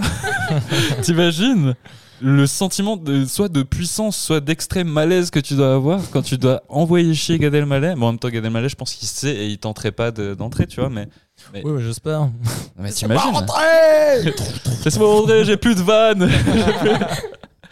Ouais. En vrai, c'est affreux parce que je trouve que Gad Elmaleh, sur scène, il a une prestance. Et en vrai, il fait rire, quoi. Je trouve juste sa Mhm. tête, il fait rire. Et je trouve Oui, ça bah trop oui. dommage qu'ils veulent des vannes parce que je suis sûre qu'il est capable, quoi. Bah oui, bah on va à la base il le faisait pas quoi. C'est-à-dire que oui il le faisait en fait. si tu regardes ses premiers, ouais, c'est affreux. Je hein. suis con, il volait à Jerry Seinfeld au début. euh. Ah oui, il avait en chez plus c'est son pote, c'est ça qui est con. ouais. Ouais. Ouais, il volait. à- Mais ouais. En fait depuis le début il fait ça genre. il- Il s'est dit que les Français ils sont pas euh, très forts en anglais, donc euh, Ils vont jamais Bah non, mais c'est surtout que je euh, pense qu'il avait pas anticipé l'arrivée d'Internet Ouais, bah et que ouais. tout soit, ça. euh, tout, tu puisses tout euh, trouver et comparer quoi. Copy comique, on sait toujours pas qui c'est. C'est Adrien Méniel. Ah oui, non, c'est Baptiste Le Caplin. Baptiste Le Caplin Ça serait cool. Bah, Ce c'est lui, non Ils disent. euh, Euh, c'est Baptiste Le Caplin On dit ou, que c'est le Baptiste. ou Adrien Méniel, un des deux. Adrien Méniel, c'est un représentant du, du hip-hop. Du, du- ouais, non, du, du quoi, du vrai hip-hop. Du vrai hip-hop. Représentant du vrai hip-hop. S'ils nous écoutent, on s'excuse. Non, mais je, je pense pas qu'il nous écoute à mon avis. Ah bon? Écoute, euh, ce serait cool, mais je pense pas. Ouais. Si un jour, dans le podcast, on entend Ouais, euh, j'ai écouté un podcast récemment, ça s'appelle Le Carnet de Sète, c'est vachement cool. Franchement, je, je décède sur le coup, je pense. Mais ouais. Comme Robin a décédé lors de- du message de Tyler, the Creator. Ouais, ouais. Parce qu'on a, Incroyable. on a invité un pote à nous, puis il est très fan de Tyler, puis on avait un message de Tyler, des créateurs, juste pour lui. Ah, ouais. Mais c'était pas un vrai, c'était moi, Ah c'était moi voix dessus. Mais il le savait parce que. C'était magnifique. C'était hyper bien mais- imité en plus. Je l'ai peut-être encore, non? Oh non, tu l'as peut-être encore? Hello, it's Tyler. Hello, it's Tyler the Creator. Thanks for listening to my rap music. You're uh, like uh, one of my biggest fan, and uh, I can only appreciate everything you do uh, to come to see uh, concerts of the me. So let's go. Thank you very much. Uh. Chobon. Ah, c'est bien. Je m'en souviens, je sais pas pourquoi, Voilà, je sais pas c'est- pourquoi c'est encore là alors que c'était Ouais, littéralement. bah, euh, T'as des, plein de vestiges là-dedans. Ouais. Ouais, j'ai. MC Baba. MC Bambin, ouais. Ah, c'est magnifique. Mais là, on s'éloigne un peu du. On là, bah après, euh, on, a- Oui, en fait, on fait que ça on en fait général. que ça en Ouais. général, ouais. Mais en, en vrai, je crois qu'on n'a jamais fait un podcast, on est resté autant dans le sujet que Ouais, celui-là, justement. Ouais. Mais ouais. Genre, vraiment délicieux ces petits cookies, quoi. Genre, vraiment. Je me remplis la panse comme jamais. Se- selon toi, le stand-up, ça a quoi comme rôle dans la société? Dans, dans notre société? Voilà, question. Mais c'est- bien. non, c'est vrai que c'est bien. Mais très dur à répondre. Ouais, j'étais en train de réfléchir. Là, je me dis, je prends souvent l'exemple du Covid, qui a été Mhm. difficile pour beaucoup de Mhm. monde. Et je trouve ça cool parce que l'humour, c'est vraiment un truc chez tout le monde. Tu sais, si tu regardes, bah là, on s'est tous tapé des barres, tu vois, aujourd'hui. Mhm. Et je trouve ça ouf de se dire que, en fait, le rire, il est vraiment chez tout le monde et on rigole tous une fois par jour, quoi. Ouais. Donc, Ouais. du coup, je trouve ça ouf de se dire que c'est un métier et que tu peux faire rire des gens, faire oublier des problèmes, ou même juste, je sais pas, tu as eu une galère au travail, tu viens le soir et tu juste tu libères un peu tes pensées. Et je trouve ça vraiment cool parce que l'humour, je pense, ça permet vraiment, je sais pas, comme le fait de rester dans la vie, je sais pas comment expliquer, mais des fois, ça remonte le moral à plein de gens Mhm. et je trouve ça vraiment cool, même la musique, tu vois. Et je pense ce genre de, même le métier d'artiste en général, je pense que ça aide les autres à tenir la vie un petit peu. Mhm. c'est hyper bah, euh, profond ce que je dis, mais. Ouais, je pense, et surtout là avec le Covid, justement, c'était une période hyper difficile. Et je pense que bah, là, le fait de pouvoir rester chez soi, de regarder des vidéos, c'était un peu triste, ou je sais pas, t'en as marre. Et j'aime bien cette proximité parce que même si tu regardes, par exemple, j'aime bien regarder des humoristes, bah, je sais pas, les duos impossibles de Jérémy Ferrari. Je sais pas si vous connaissez. Mhm. sur Ouais, YouTube. ouais. Ouais, moi, J'avoue que j'ai pas trop la. J'ai regardé 2-3, mais. C'est pas- trop cool, il fait plein de duos bah, justement impossibles avec plein d'humoristes. Et je trouve ça cool parce que je suis pas dans la salle, mais je ressens l'émotion, Mhm. je ressens le plaisir et tout. Donc je- pendant le Covid, je pense qu'il y a plein de gens qui ont regardé des, des spectacles d'humour et que ça Mhm. leur a fait du bien. Et je pense que ouais, c'est positif, je pense. Ouais. J'espère Ouais. en tout cas. Clairement. Bah, c'est marrant quand, quand je suis quand il y a le Geek Bar en fait qui a ouvert et Mhm. puis qui a, qui a- qui a proposé ces soirées là. En fait, moi je, suis, je connais le, le créateur du, du, du gig qui, est- Ouais. qui est un vieux enfin un vieux collègue de, de la Racom et euh, et puis euh, bah moi par curiosité et puis euh, bah, bah, pour voir un peu j'allais voir les concerts là-bas il y avait plein de trucs puis l'endroit il est super joli il est bien placé puis vraiment belle ambiance euh, les bières sont pas chères et tout il y a toujours du monde Mhm. cool qui va et euh, bah, en fait, simplement, je suis allé voir en fait une fois euh, à, à ce geek bar le, le- la Gouaille, du coup, Comedy Ouais. Club. Et en fait, c'est vrai que j'ai, enfin, c'est une manière de rire en fait que j'ai pas vraiment euh, l'habitude qui Mhm. en moi, vu qu'on n'a pas accès à ça en Ouais. Suisse romande. Et que c'était assez drôle de découvrir en fait cette, un peu de nouvelles facettes de d'avoir de, de hum, genre de, du pain et des jeux quoi Mhm. Ouais, de, ouais. de- de- se faire plaisir en allant euh, rigoler avec des gens et puis euh, dans une salle en regardant une personne sur, euh, sur scène. Et c'est vrai qu'on n'a pas l'habitude de ça. Enfin, Moi, Ouais. je veux plus voir des concerts ou des trucs comme Mhm. ça. Ou alors, si j'ai envie de rigoler, bah, je vais voir des copains et puis on rigole entre nous. Ouais, ouais.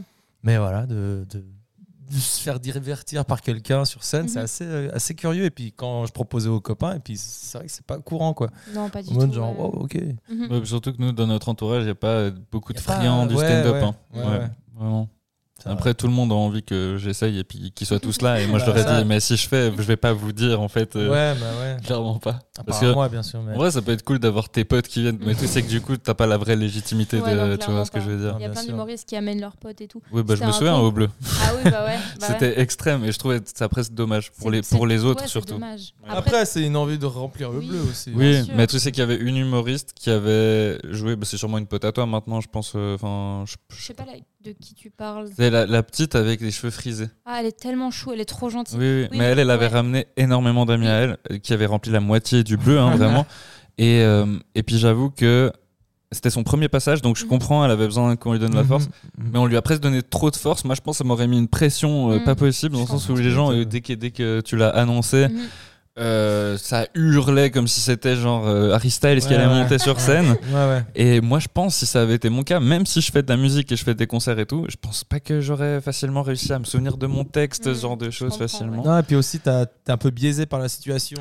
Les gens, ils, ils rigolent beaucoup, ils hurlent beaucoup. Et puis, alors si tu connais personne, tu sais si c'est drôle ou pas vraiment. Ouais, mais c'est surtout que je pense il y avait beaucoup de. les- elle racontait des histoires et je pense que les gens ils rigolaient pas pour la blague, mais parce qu'ils avaient la ref, tu vois. Ouais, ça, vois ce que je veux dire En tant qu'humoriste, c'est difficile des fois bah, de parler de soi et d'intégrer les gens. Ouais. Parce que toi, tu as l'anecdote, bah, par exemple, je sais pas, euh, tu parles de ta sœur qui s'est pris une vitre. Ouais. Bah, je pense que tu... moi, si je repense à ça, je vais me taper une barre, mais si tu le racontes ça sur scène, les gens, ils ont pas du tout la scène, donc ils vont se dire, ok.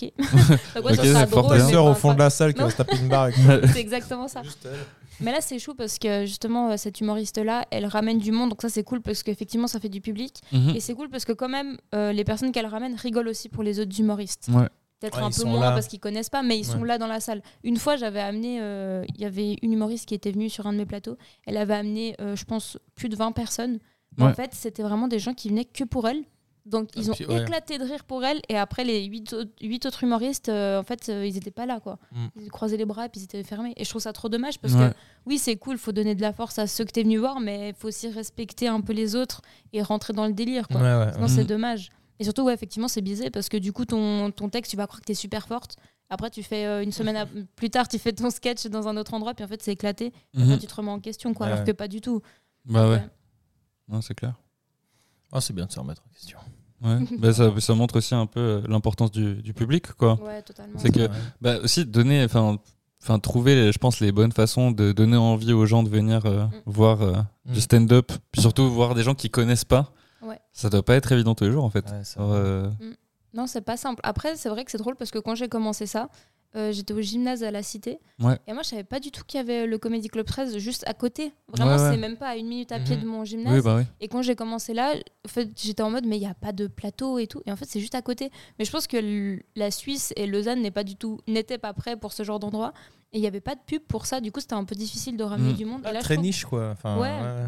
Mais là, aujourd'hui, ça s'est vraiment amélioré avec justement euh, la Gouaille. Il y a Mhm. l'Empire du Rire. Il y a le 13e siècle. Il y a mon Comedy Club. Donc, il y a plein de trucs qui se développent. Et j'ai l'impression qu'il y a de plus en plus de monde qui viennent facilement. Ouais. Mais c'est vrai que c'est encore un peu difficile. quoi. Mhm.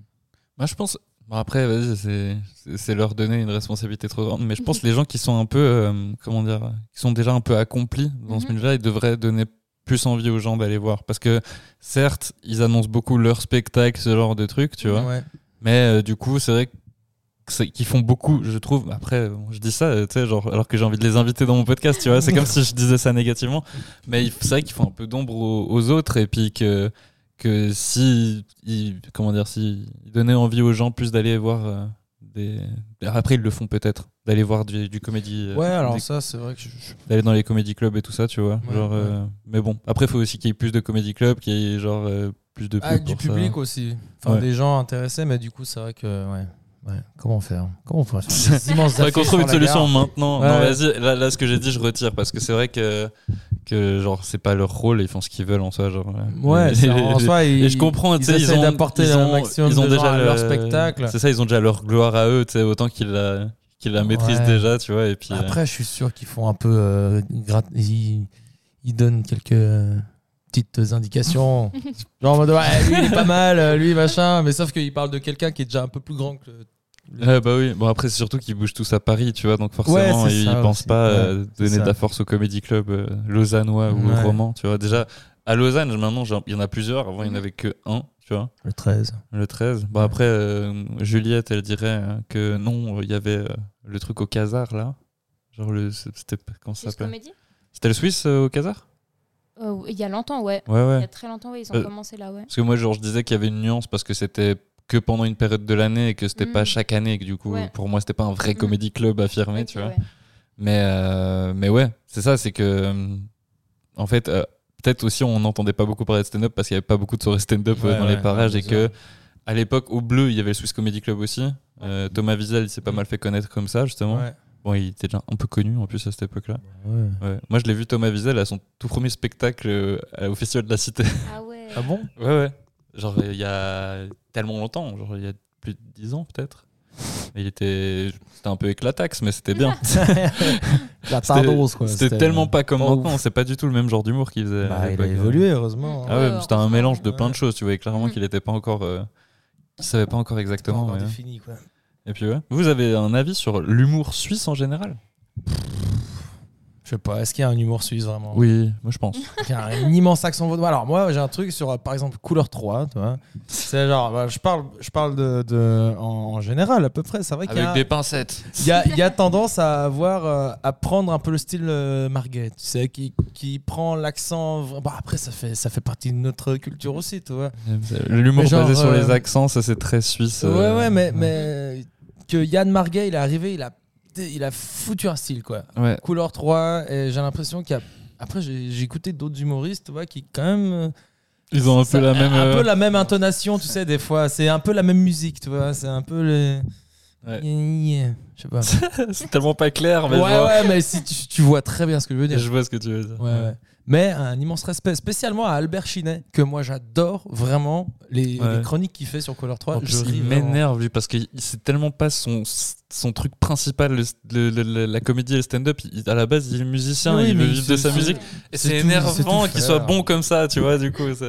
C'est ouais, super énervant. On devrait inventer une machine pour qu'il te donne un petit peu de son talent. du coup, t'insinues que j'ai pas de talent, c'est ça? Non, non, mais comme ça t'en auras plus. Parce que t'en as déjà Ah ouais. tellement. Euh, Stop. stop, je te crois même pas. Délicieux ces petits cookies là. C'est vraiment trop bon. Tu les as trouvés où? À Migros, t'as dit? Ouais. T'es énervant. J'ai testé ça. C'est vraiment trop bon.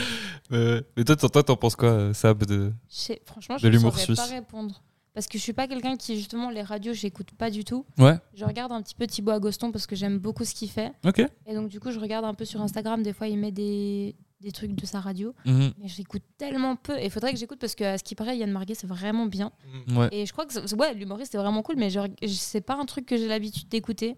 Donc, je pourrais même pas te dire parce qu'en soi, quand je vais sur mes plateaux, j'ai pas l'impression qu'il y a un humour dédié aux Suisses. En tout cas, j'ai un- quand je vais sur mes Bah, les Justement, Yann 3, Marguet, je trouve qu'il ouais, il joue pas mal avec ça. quoi. Peut-être Un justement peu le plus truc la niche de radio, la ouais. euh, vaut, tu vois. Mhm. genre, Ouais, je les trucs qu'on ouais. connaît. Oh, quoi. Il a plus de, plein de rêves de Lausanne et tout ça. Genre. Moi, je vais avouer que j'aime pas trop son humour France Inter.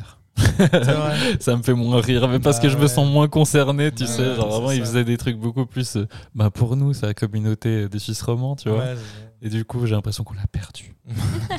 Puis qu'il appartient aux Français Mais maintenant. non, il revient toujours pour les orties. Ouais. Euh, une fois tous les 5 mois. Écoute quelques orties, tu verras. c'est assez Ouais, cool. justement, on m'a déjà parlé de ça. Il faudrait que j'écoute. C'est vrai.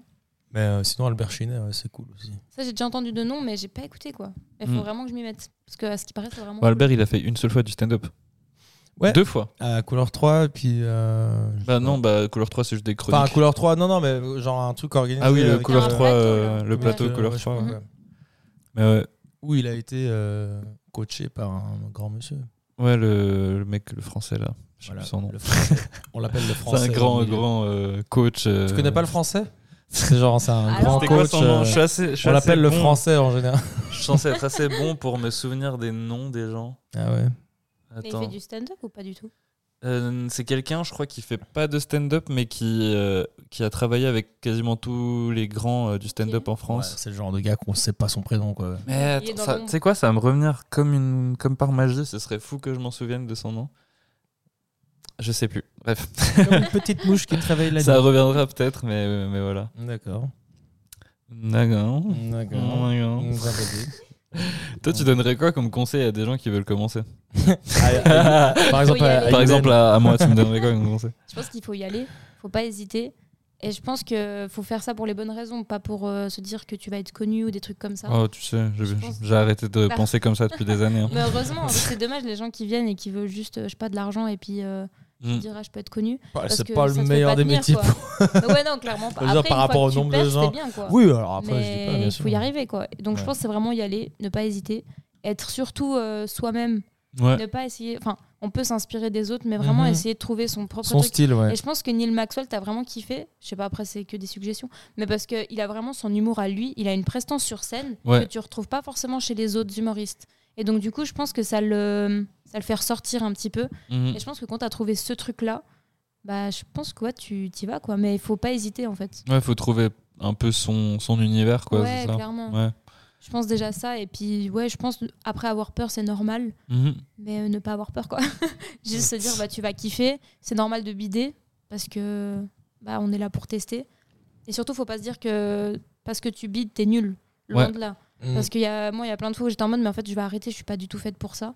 Et en fait, la semaine d'après, je fais un passage qui est incroyable et dans mode, c'est bon, la semaine prochaine, tu es au Zénith, ouais. tu vois. Ouais, ouais. Donc c'est Je vraiment. sais plus qui c'est qui disait ça. euh, C'était Kian qu'aujourd'hui, je crois, ou genre il Mhm. faut apprendre à bider, quoi. Sinon, Ah, tu vas, tu vas ça. jamais te sentir, quoi. Genre, vraiment, C'est vraiment. c'est ça. important de bien prendre les bides. Clairement, mais c'est pas facile. hein. t'avances, quoi. Et ouais, C'est j'imagine. ouais. trop dur parce que t'es là pendant 5 minutes, tu parles. Là, le premier beat que j'ai eu, mais c'était il y a très longtemps. Oh, raconte tes premiers bides. Ouais, raconte, raconte-nous, Il vas-y. était une fois. Déjà, j'étais, euh, on, avait fait, on avait passé toute l'après-midi à écrire le sketch et on avait un exposé pour euh, le gymnase. Donc déjà, on avait séparé notre temps. Donc Mhm. c'était compliqué. Là, j'essaie Mhm. de me trouver des excuses pour euh, dire j'ai bidé, mais pas du Ouais, tout. ouais, ouais. Et donc du coup, j'arrive sur scène et en fait, j'ai un énorme blanc. Mais pas les petits blancs, tu te dis, vas-y, c'est bon, j'ai le texte euh, qui va arriver. Et Ouais, j'ai rien tu- pendant tu- 10 secondes. Et là, il y a ma pote qui fait, c'est pas grave et tout. Puis là, je dis, ah, c'est bon, j'ai retrouvé mon texte. Donc il y a tout le monde qui m'applaudit. Et en fait, j'ai pas retrouvé mon texte. J'avais toujours pas mon texte. Je sais pas pourquoi, j'ai eu un énorme blanc. Et euh, du coup, j'étais en mode, euh, je sais pas. Puis ma pote, en fait, on, a, on essayait un nouvel, euh, une nouvelle technique d'écriture. Mhm. C'était que elle, elle écrivait que ses parties, ses parties, et moi j'écrivais que les miennes pour Mhm. éviter qu'on fasse du par cœur. Donc elle, elle connaissait pas mon texte en fait. Et donc, du coup, elle pouvait pas m'aider à me rattraper. Et vu qu'on montait pas avec nos cahiers, j'avais aucune idée. Et pire chose que ma pote, elle m'a dit, elle m'a dit, dis un truc. Et moi, je t'avais tu veux que je dise quoi? Je sais plus ce que je dois dire. Et après, par miracle, il y a mon texte qui revient. Donc, on commence, on enchaîne, on enchaîne. Et pendant 5 minutes, c'est 5 minutes de bide. Il n'y a pas eu un truc du haha. Il y a eu vraiment, c'était comme ça pendant C'est peut-être la fois où j'étais là. Mais est-ce que la première fois que tu m'as vu, j'étais avec une guitare ou pas? Ça, c'est vraiment la première scène. Non, je non? crois pas. Ok. Je Par me souviens juste que vous étiez fameuse genre scène de la euh, très en rose, très genre. Je- oh, vous, aviez, je sais que vous, avez, vous étiez sapé. euh, vous Ah étiez ouais, très flash rose, euh, très. euh, Ok. Ah, je sais pas. Mais là, on parlait des, des, des filles aux toilettes. Je crois.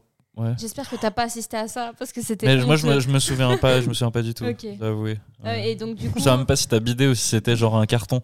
En vrai, vraiment, genre. euh, Ah, je me souviens juste que j'ai vu ça, mais je me souviens plus. euh. Il y a combien de temps Je sais qu'il y a eu des bides ce soir-là, mais c'était pas toi. De. Celle que je me souviens, en tout cas, c'était pas toi. Je vais pas te dire son nom, mais euh, il y en avait une. Il y en avait une que ça m'avait fait de la peine parce que genre c'était un bide Ah total. Et à la fin, elle a fait la promo de son spectacle alors qu'elle venait de bider pendant tout le long, tu vois. Ah Puis du coup, tout le monde l'a regardé un peu en mode. euh, ok, bah merci pour Ouais. l'info, on ne viendra pas du coup, tu vois. C'était assez dur. Non, c'était pas simple. Et donc, du coup, là, on fait nos 5 minutes. Et après, je sors de scène et je me mets à pleurer. Et en Mm. plus, il y avait deux séances.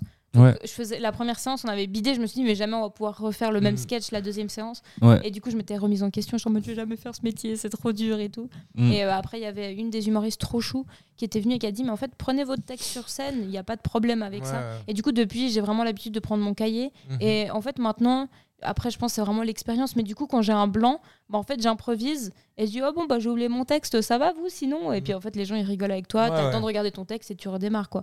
Mais c'est vrai que la première fois, quand t'as pas l'habitude et tu bites, c'est vraiment difficile. quoi. désacraliser le truc, quoi. C'est en fait. ça. Mais en fait, c'est trop, c'est vraiment honteux. T'as l'impression d'être Ouais. nu devant les gens et que les gens, ils te pointent du doigt, quoi. Ouais, ouais, c'est ouais. trop dur. Ouais, J'imagine. Ouais. Ouais, ça, ça, ça m'avait marqué ça au- à la euh, Mhm. dans le geek bar. C'est vrai qu'ils viennent tous avec euh, leur petit carnet. Oui. Puis des fois, ils sont là.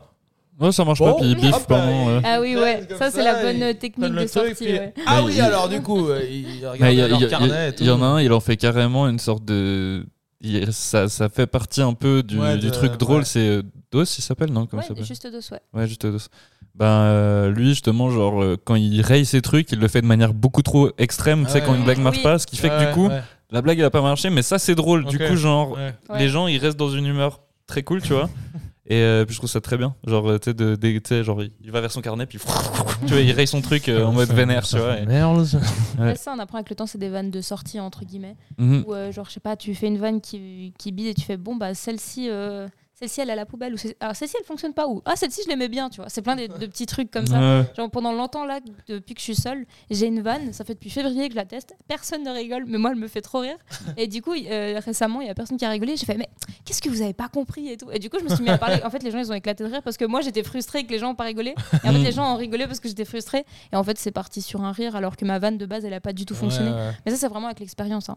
Au début, tu un gros ras-le-bol de. Mais Non. putain, mais qu'est-ce pourquoi elle est à Je te quoi jure, cette vanne Elle quoi, est trop bien, ma vanne, mais personne la comprend.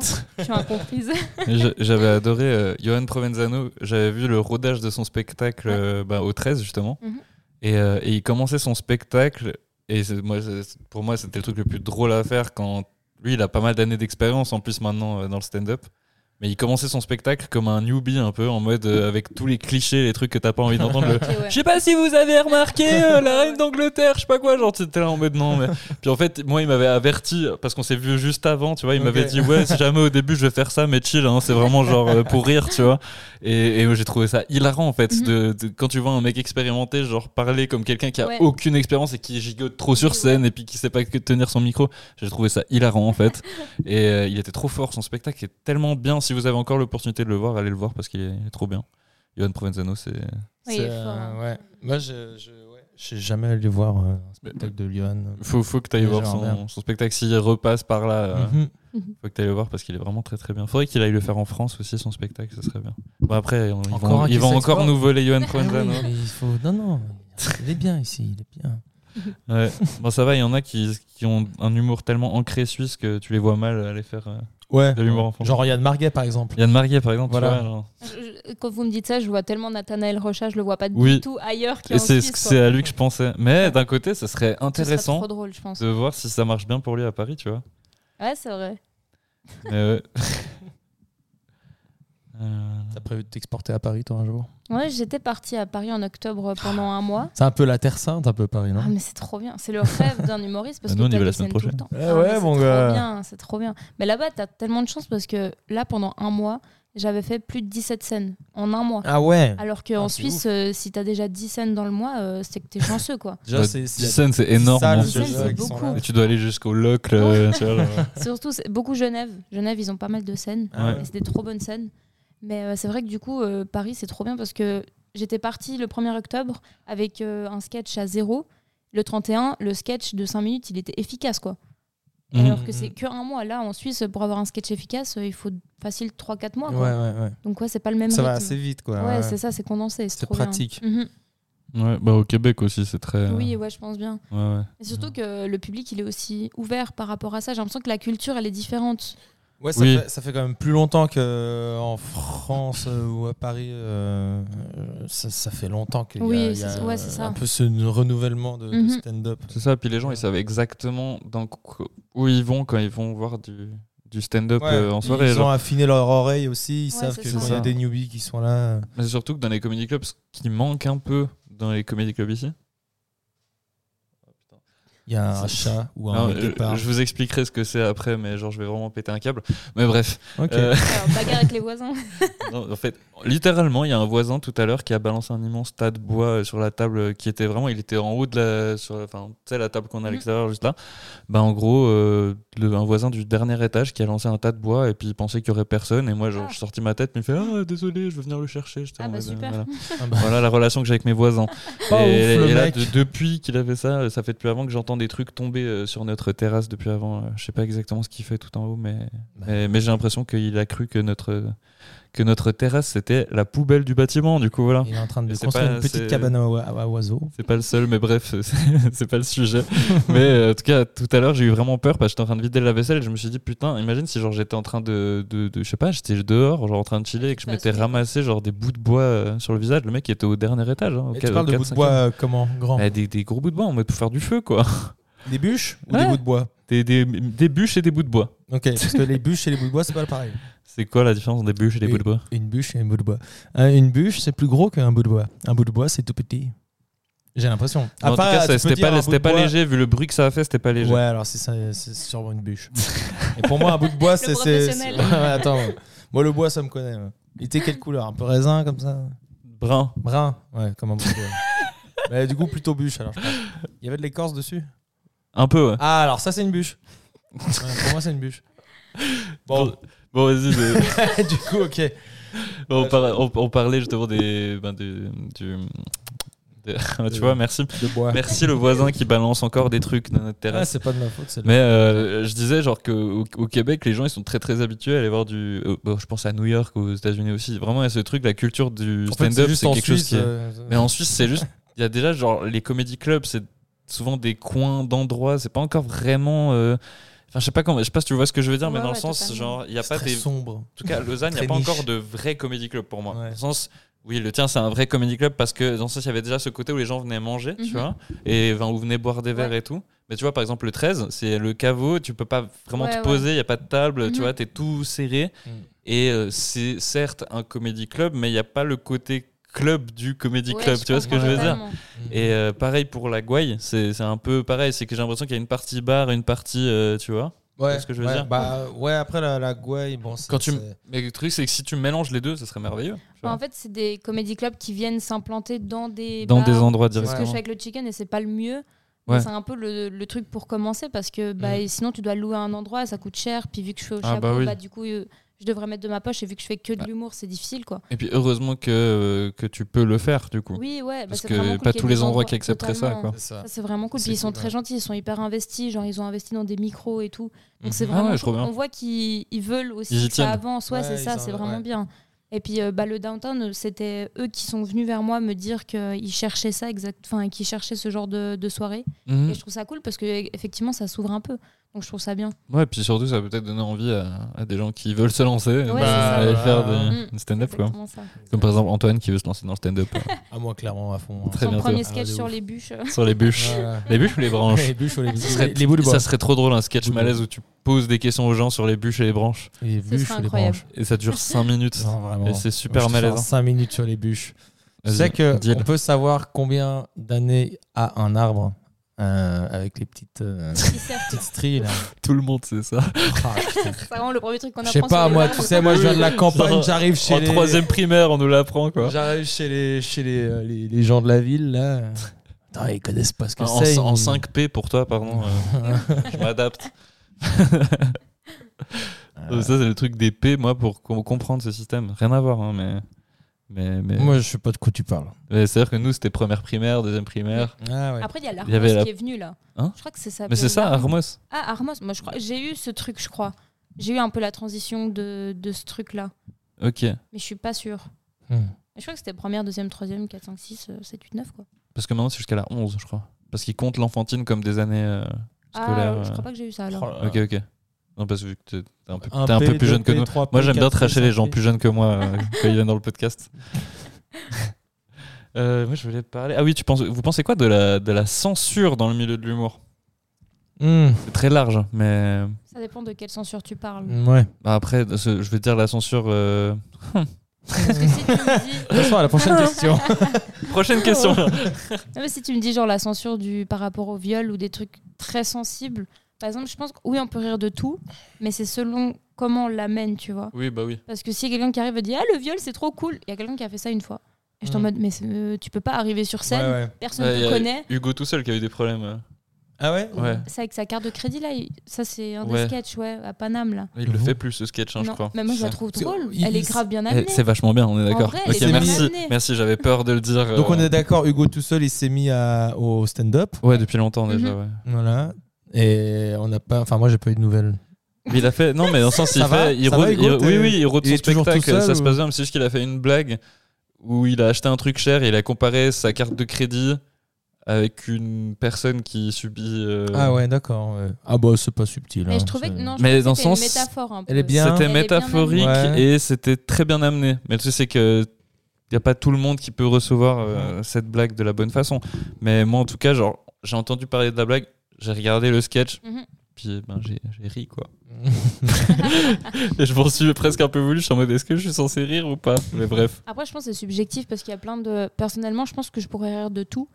Mais il y a Mhm. des gens qui vraiment n'arrivent pas à rire sur certains points. Par exemple, Artus, il, il vanne beaucoup les handicapés. Je sais pas si vous avez vu son sketch sur euh, du Montreux. Il part des handicapés, Ouais, ouais. genre des hommes troncs et tout. Moi, je trouve ça trop drôle. Alors qu'en soi, c'est un sujet qui est pas drôle du tout. Mais moi, en fait, la façon dont il l'amène, Mhm. je trouve que c'est vraiment bien fait. Et c'est pas pour. euh, il met pas genre les handicapés sur, dans une mauvaise posture ou je sais pas comment expliquer, Mhm. mais il dit pas genre ah c'est des handicapés. En fait, Mhm. il, il amène vraiment le truc bien. Et je pense que ouais la censure, je sais pas, Ouais. un peu mitigé. Ça dépend comment t'amènes la chose et aussi bah si tu poses aussi le cadre, un Mhm. peu le décor du comment Ouais, tu, ouais. tu vois par exemple maintenant on connaît très bien euh, Jérémy Ferrari, on sait très bien qu'il va clasher les gens et qu'il va faire de l'humour noir. Ouais, ouais. Donc on va on sera pas C'est vraiment comme tu choqué. disais avant, où genre les gens ils viennent pour ça. C'est euh, exactement voilà. ça, voilà. Mhm. Donc, Moi, en parlant d'handicap, euh, il m'est arrivé un truc aujourd'hui.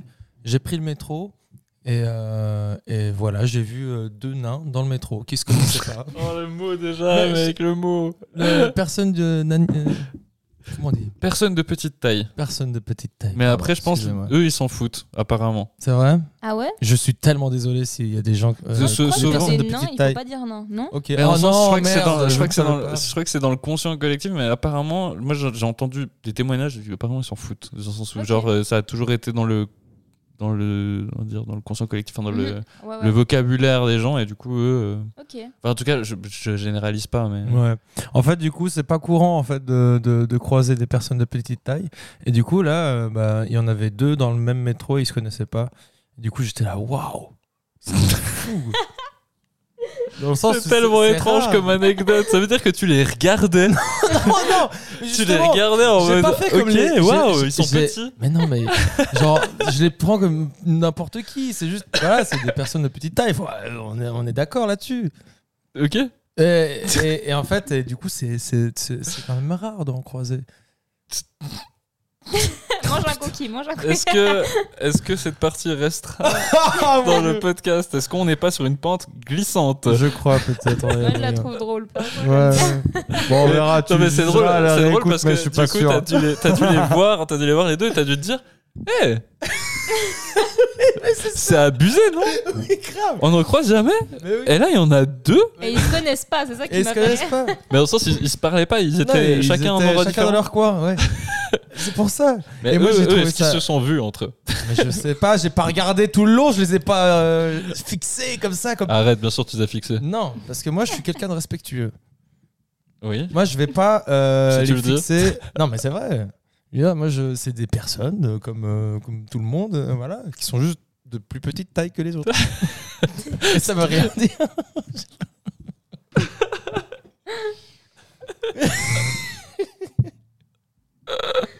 Je vais tellement laisser tout ça. Qu'est-ce que t'en penses toi ça de, de- Des nains Ouais. Tu veux la mettre dans la sauce? Ouais, de ouf, ils me l'ai- dans la merde aussi. Oui, Venez avec moi dans, Dans la sauce? Dans la sauce. Moi j'ai fait une blague super il y a pas longtemps. Ah, Euh, et genre, vous connaissez le- la page Instagram Views France? Non. C'est une grosse page Instagram euh, où il y a- c'est juste de, de la de l'info que en France et partout. C'est juste que moi j'aime bien comment il comment c'est présenté. C'est assez euh, c'est assez esthétique. Et puis en fait il y a euh, un un putain c'est- c'était qui déjà? Eus l'enfoiré. Vous voyez qui c'est Eus Ah l'enfoiré? oui, ouais. Enfin, qui, euh, devait aller faire un concert à Tel Aviv Mhm.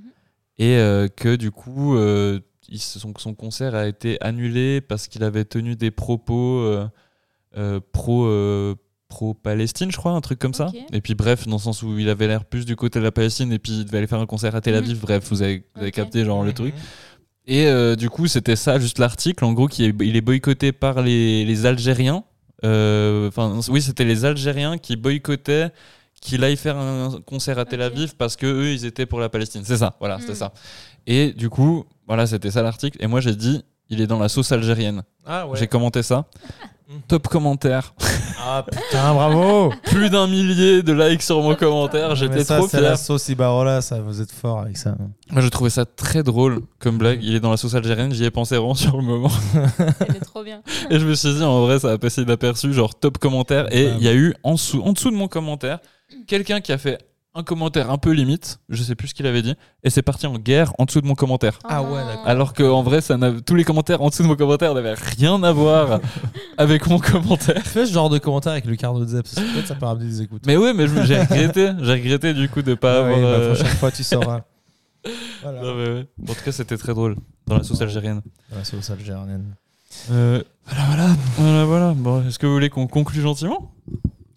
Déjà, il est quelle heure là je, je sais pas. Ah ouais, 17h34. Je sais pas combien de temps Ah ça fait bah, qu'on parle. ça fait plus d'une heure. Je sais pas. Attends, je vais regarder si parce que j'ai noté plein de trucs. En fait, le truc c'est que étant donné que je t'avais écrit euh, pour qu'on fasse et puis que finalement le, le temps tout ça, moi j'avais j'avais préparé tout plein de trucs déjà. Ok, trop bien. Du coup, ça va un peu dans tous les sens, mais je peux. Tout allait bien jusqu'au nain, mais sinon. Tout allait bien. Putain, je regrette tellement. Je vais te remettre ça à chaque fois maintenant. Le, le titre du podcast ce sera des nains et de la Ah. sauce algérienne. Ah, mais je, je précise vraiment que j'ai, j'ai- je n'ai rien du Oh, tout contre euh, les personnes à petite le podcast ça va s'appeler Antoine et les sept nains. Non. Ce qui est bien, c'est que ton propos il est parti d'un. T'es innocent et après, Ah ouais, ouais, ouais. selon comme nous on le reçoit, c'est trop drôle. Ouais, c'est me ça. Genre, En plus, euh, quoi, de trop ça, bizarre. oui, parce qu'il essaie de le dire de manière chou et boum, il est dans la sauce. Non, mais c'est bon. De toute façon, je veux dire, les gens qui me connaissent, c'est bon. Bah, tu vois, en plus, on parlait de la censure dans l'humour. Voilà. Tu Tu vois. tu vois, moi, c'est voilà, je parle de trucs euh, qui sont euh, dans le sujet. Tu vois. Ouais, t'es dans l'air sont- du temps, quoi. Moi, je suis dans l'air du temps. Ouais, ouais, Attends. Et du coup, je vais pas te censurer. Voilà, par Ouais. principe. Ouais, Par principe, tu vas toute cette partie sur le nanisme va rester dans le dans le podcast. Ouais, voilà. si tu mets juste un bip à mon prénom euh, au début de podcast, c'est cool parce que personne va me sa- sa- savoir qui je suis. En tout cas, tes petits, hein, tes petits cookies là. un petit cookie. Oh là là, Euh, quel délice.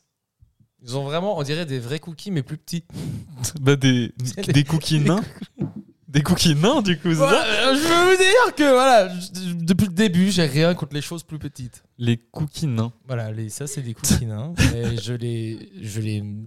Ah, Je les savoure parce qu'ils sont, ils sont tout petits, puis ils sont, mais ils sont comme les autres cookies.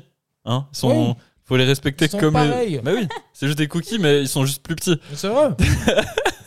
ah, puis ils ont l'air trop sympas ces cookies. Bah oui. C'est pas parce qu'ils sont petits. Ou peut-être qu'ils sont cons, hein, comme tout le monde, hein, peut-être. Bah oui. Je sais pas. Mais c'est pas parce qu'ils sont petits qu'ils sont différents. Ouais, bah ouais. Les cookies. Bah ouais. Bah ouais. Bon. C'est fou en plus, j'ai vraiment dit depuis le début que j'adorais ces petits cookies quoi. C'était pas du tout. T'aimes bien euh, tout ce qui est petit en fait. hmm, ça va, Ouais. pas ouf. Genre les personnes. euh, Ouais.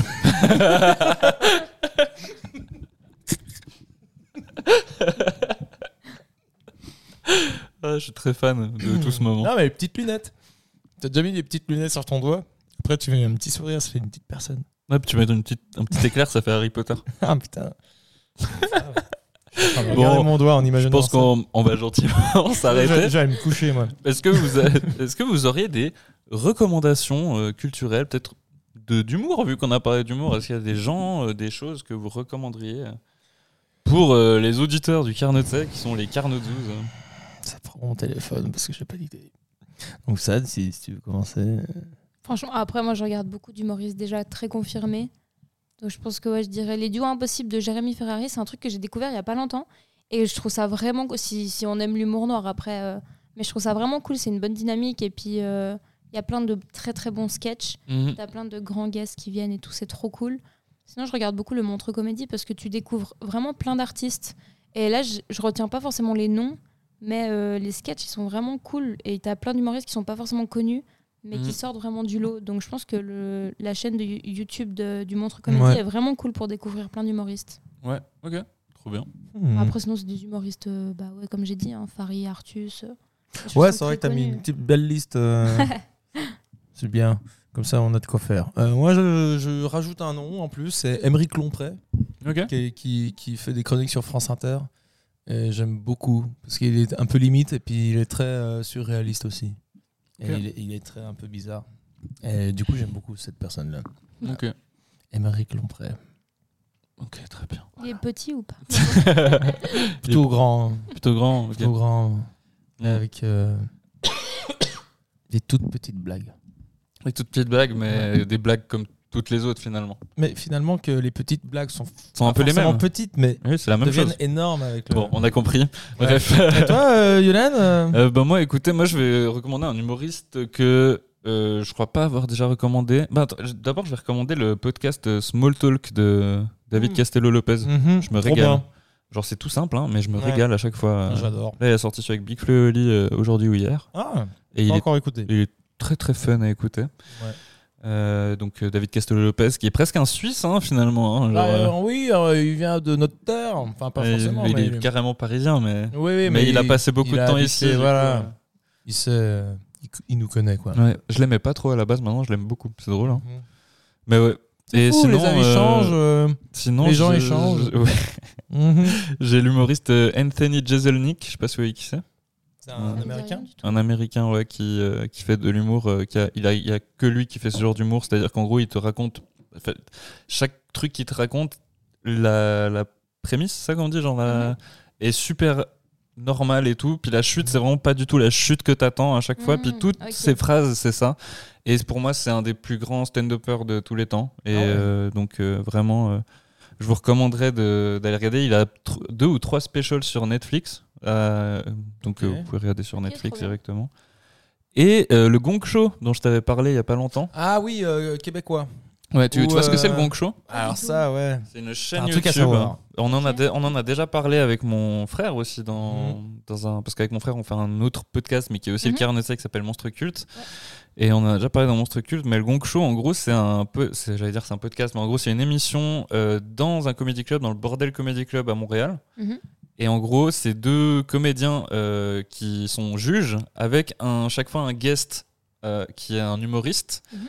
puis du coup il y a des gens qui défilent puis il y a du- monde dans le comédie club du coup.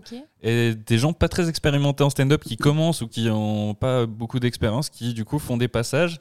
Et ils ont combien de minutes? 3 minutes pour convaincre. Mm. Et s'ils arrivent, enfin si en 3 minutes les juges trouvent pas ça drôle, ils tapent sur un gong. Ah et euh, du coup le sketch s'arrête et les juges roastent le mec qui est sur scène. Donc les gens qui vont faire ce truc, ils savent très bien, Ok, trop ils bien. connaissent le truc, Mhm. ils sont pas genre surpris de se faire Ouais, roaster.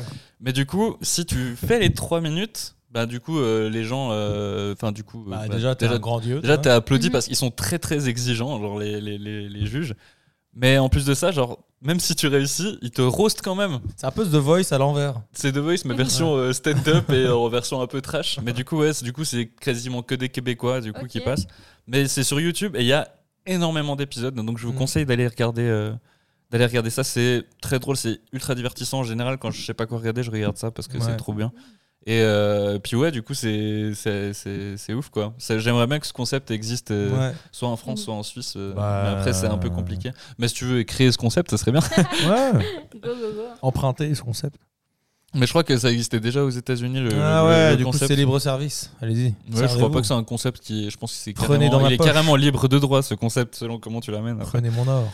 Mais en tout cas, c'est très très drôle. Je vous conseille de regarder ça. J'ai hâte de voir ça. C'est vrai que je me suis, j'ai vu, euh, j'ai noté ça sur euh, Google, non sur YouTube. J'ai vu que j'étais abonné Ouais. suite à une recommandation. Oh mon dieu Normalement, il est pas censé réagir quand quelqu'un rentre dans l'appart et lui il réagit très fort.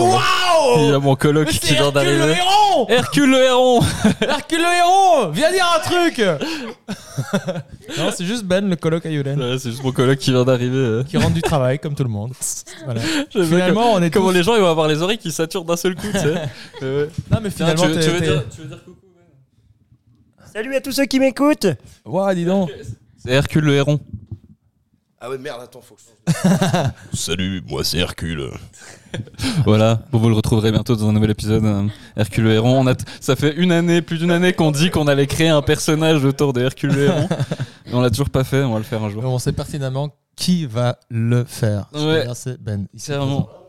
présent. Non, mon dieu, il vient de faire Et l'ascenseur. puis, bon, vas-y, je fais ma dernière reco. Euh, euh, mon frère, j'ai déjà recommandé Michael 7. Ouais. Maintenant, ça s'appelle Michael 7, son, son Instagram, mais il fait des créations 3D. Ouais. Euh, là, il- du coup, il, Et fait, là, il a il, fait- il il a fait recrée des, des plateaux de podcast maintenant. Oui, oui, ah, j'ai vu en Lego là. Ouais, Ah, et en Lego, du coup, il fait des créations Lego, mais il les fait du coup en 3D. à travers un logiciel et tout. Ah, il, fait, il achète pas les Lego pour faire tout lui-même. je pense. Mais du coup, il refait, il a fait le, le plateau du H3 podcast, il a fait le podcast de Curtis Connor, Et, euh, et puis en fait, il a fait aussi un des, des il, a, il a fait tout plein de trucs et là, du coup, il est hyper euh, actif en ce moment euh, sur ces trucs-là. Donc vraiment, allez voir, ça s'appelle du coup Michael.7 S-E-T-S. Et c'est vraiment trop bien. Donc je lui envoie, cool. je lui envoie de la force à mort. J'ai vu, il a fait une belle guitare aussi. Oui, il a fait, une- mais ça c'est ouais, il a fait en, en pour de vrai pour le Ouais, coup, la ouais, guitare ouais. et elle est exposée à l'UCAM du coup. cool. Et puis en fait, quand il gratte sur les cordes, ben l'écran qui est derrière, ça fait une, ça, enfin les, y a- ça fait Ah, y a des, vagues, qui ouais, ouais. répond à- ah, Ça, répond directement. Je pense qu'il faudrait que vous alliez voir vous-même pour comprendre de quoi je parle. envie de l'essayer. Mais ouais, mais du coup, euh, bravo Mickaël. Et puis, euh, et puis tu me manques beaucoup. Je, me fort. réjouis de te voir euh, cet été. Et, euh, et puis, puis voilà, je pense qu'on arrive au bout. Merci Sab. Franchement, c'était t'as cool. des événements bientôt Ah ouais, bah euh, ouais, avec euh, putain. le chicken? Euh, alors là, c'est un peu le temps mort, entre guillemets, des scènes. Ouais. Mais sinon, je joue sur scène euh, le 26 et le 29 à Genève. Ok. Allez. Et le 20 à l'Empire du Rire au Base Bar. Donc le 20, euh, 26. euh, 20, 26, 29. Voilà, tout, Je mets sur mon Insta de toute façon. D'accord. Et Donc allez puis- tous checker l'Insta. Exactement. Donc ton Insta, c'est sur le Chicken Comedy Club ou c'est Euh, Sab C'est sab.ruberto. Sab Sab. point- Ruberto. sab.ruberto. Eh ben voilà. Et euh, Donc, allez vous abonner. exactement. Et après, juillet-août, je sais pas encore. C'est un peu le métier, tu sais, c'est un truc, tu sais pas si tu vas jouer beaucoup ou pas. Mais sinon, après, ça reprend en septembre, le chicken. Je vais essayer de Mhm. bien augmenter. En plus, il y a un autre humoriste qui va faire aussi MC. Mhm. Parce que du coup, c'est un peu une pression de faire MC Tu et faire son passage. Ouais, ouais, Parce que ça demande beaucoup. Et du coup, je trouve ça cool de un peu dédouaner un Et petit maintenant, Ouais. Sab Ah, salut Je m'y attendais trop pas. C'est exactement ça. Donc du coup, c'est cool qu'il y a un humoriste, il s'appelle Kalou, et il est très très gentil, très fort aussi. Donc il va faire aussi MC un petit peu au chicken, donc c'est Mhm. cool. Ok. Donc on va voir, on va essayer un petit peu de développer ça, et puis je vais voir euh, comment ça se passe. Ah, bah trop bien. Mais Excellent. Bah, J'ai hâte. Yulen, toi, t'as des dates euh, avec ton groupe là, Metallica? Euh, bah en fait j'en ai une mais de toute façon euh, ça sert à rien que je la donne parce que je vais la faire avant que cet épisode sorte. C'est-à-dire Ah. c'est la fête de la musique. Ouais, c'est au Au, au- au Rockies, ouais. Ouais, on a fait une affiche très drôle hein, pour, euh, ouais, parce que genre les, les gens de mon groupe m'ont dit ah Yulen tu pourrais pas faire une affiche pour euh, truc euh, t'es pas obligé de faire un truc si bien que ça un peu en mode euh, tu peux faire un truc débile vas-y puis j'étais en mode ben vas-y hein. Ah, cool. c'est une affiche où il y a Elon Musk et une fusée qui Ok. décolle derrière puis il y a nous avec Elon. Musk du coup donc donc donc voilà bah Ouais, ouais bah du coup je, je- je- ça m'étonnerait que cet épisode sorte avant mais pour tous ceux qui eh, tous ceux qui étaient à la fête de la Bah, musique merci d'être venu c'est Ah, je pars dans le trop futur bien, le moment Merci. où t'es tombé de la scène. Enfin, Ouais, la scène, il n'y a pas tellement c'est pas vraiment de scène. et moi je me suis dit je vais y aller en claquette chaussettes euh, Ah bah vas-y, euh, ouais, à fond. genre en mode euh, concert sans pression euh, ça va être marrant mais ouais mais en tout cas merci Sab d'être venu franchement c'était Mais ouais, c'était trop bien. c'était trop trop cool de te recevoir et puis merci euh, aux Carne 12 qui nous écoutent qui sont toujours fidèles ça fait plaisir et euh, puis voilà on essaie d'en sortir euh, un peu plus prochainement je promets pas on va pas le faire. je promets pas parce que voilà on sait ce qui se passe c'est peut-être le karma finalement mais, euh, mais merci infiniment merci Antoine Mais ouais, mais plaisir. D'être revenu, ça faisait Plaisir. longtemps. Je suis très content d'être venu. mais oui Si jamais il y a des Carnozos qui veulent venir à Montreux Jazz le 14 juillet, on joue avec Turquoise Yachting Club. ah ouais c'est vrai Euh, voilà. Et puis Montreux euh, le- Jazz. le, le 13 euh, au Georges Festival à Fribourg pour les Fribourgeois. en fait il veut juste me mettre le seum moi juste la fête de la musique Ouais, et puis le 30 juin à Portalban. Voilà. Ouais, ça va c'est bon je, je suis sûrement moins, je suis moins festival- impressionné Non, Ça va. mais- Et du coup, non, ça va être sympa. Tout ça. Des, bons, des bonnes barres de rire. Ouais, oui bah, bah je me réjouis en tout cas Bah ouais, pareil. bah merci infiniment Eh ben, les amis. plaisir. bisous les Carne 12 Bisous les Carnozos. À bientôt. Merci Sab. Ciao. merci ça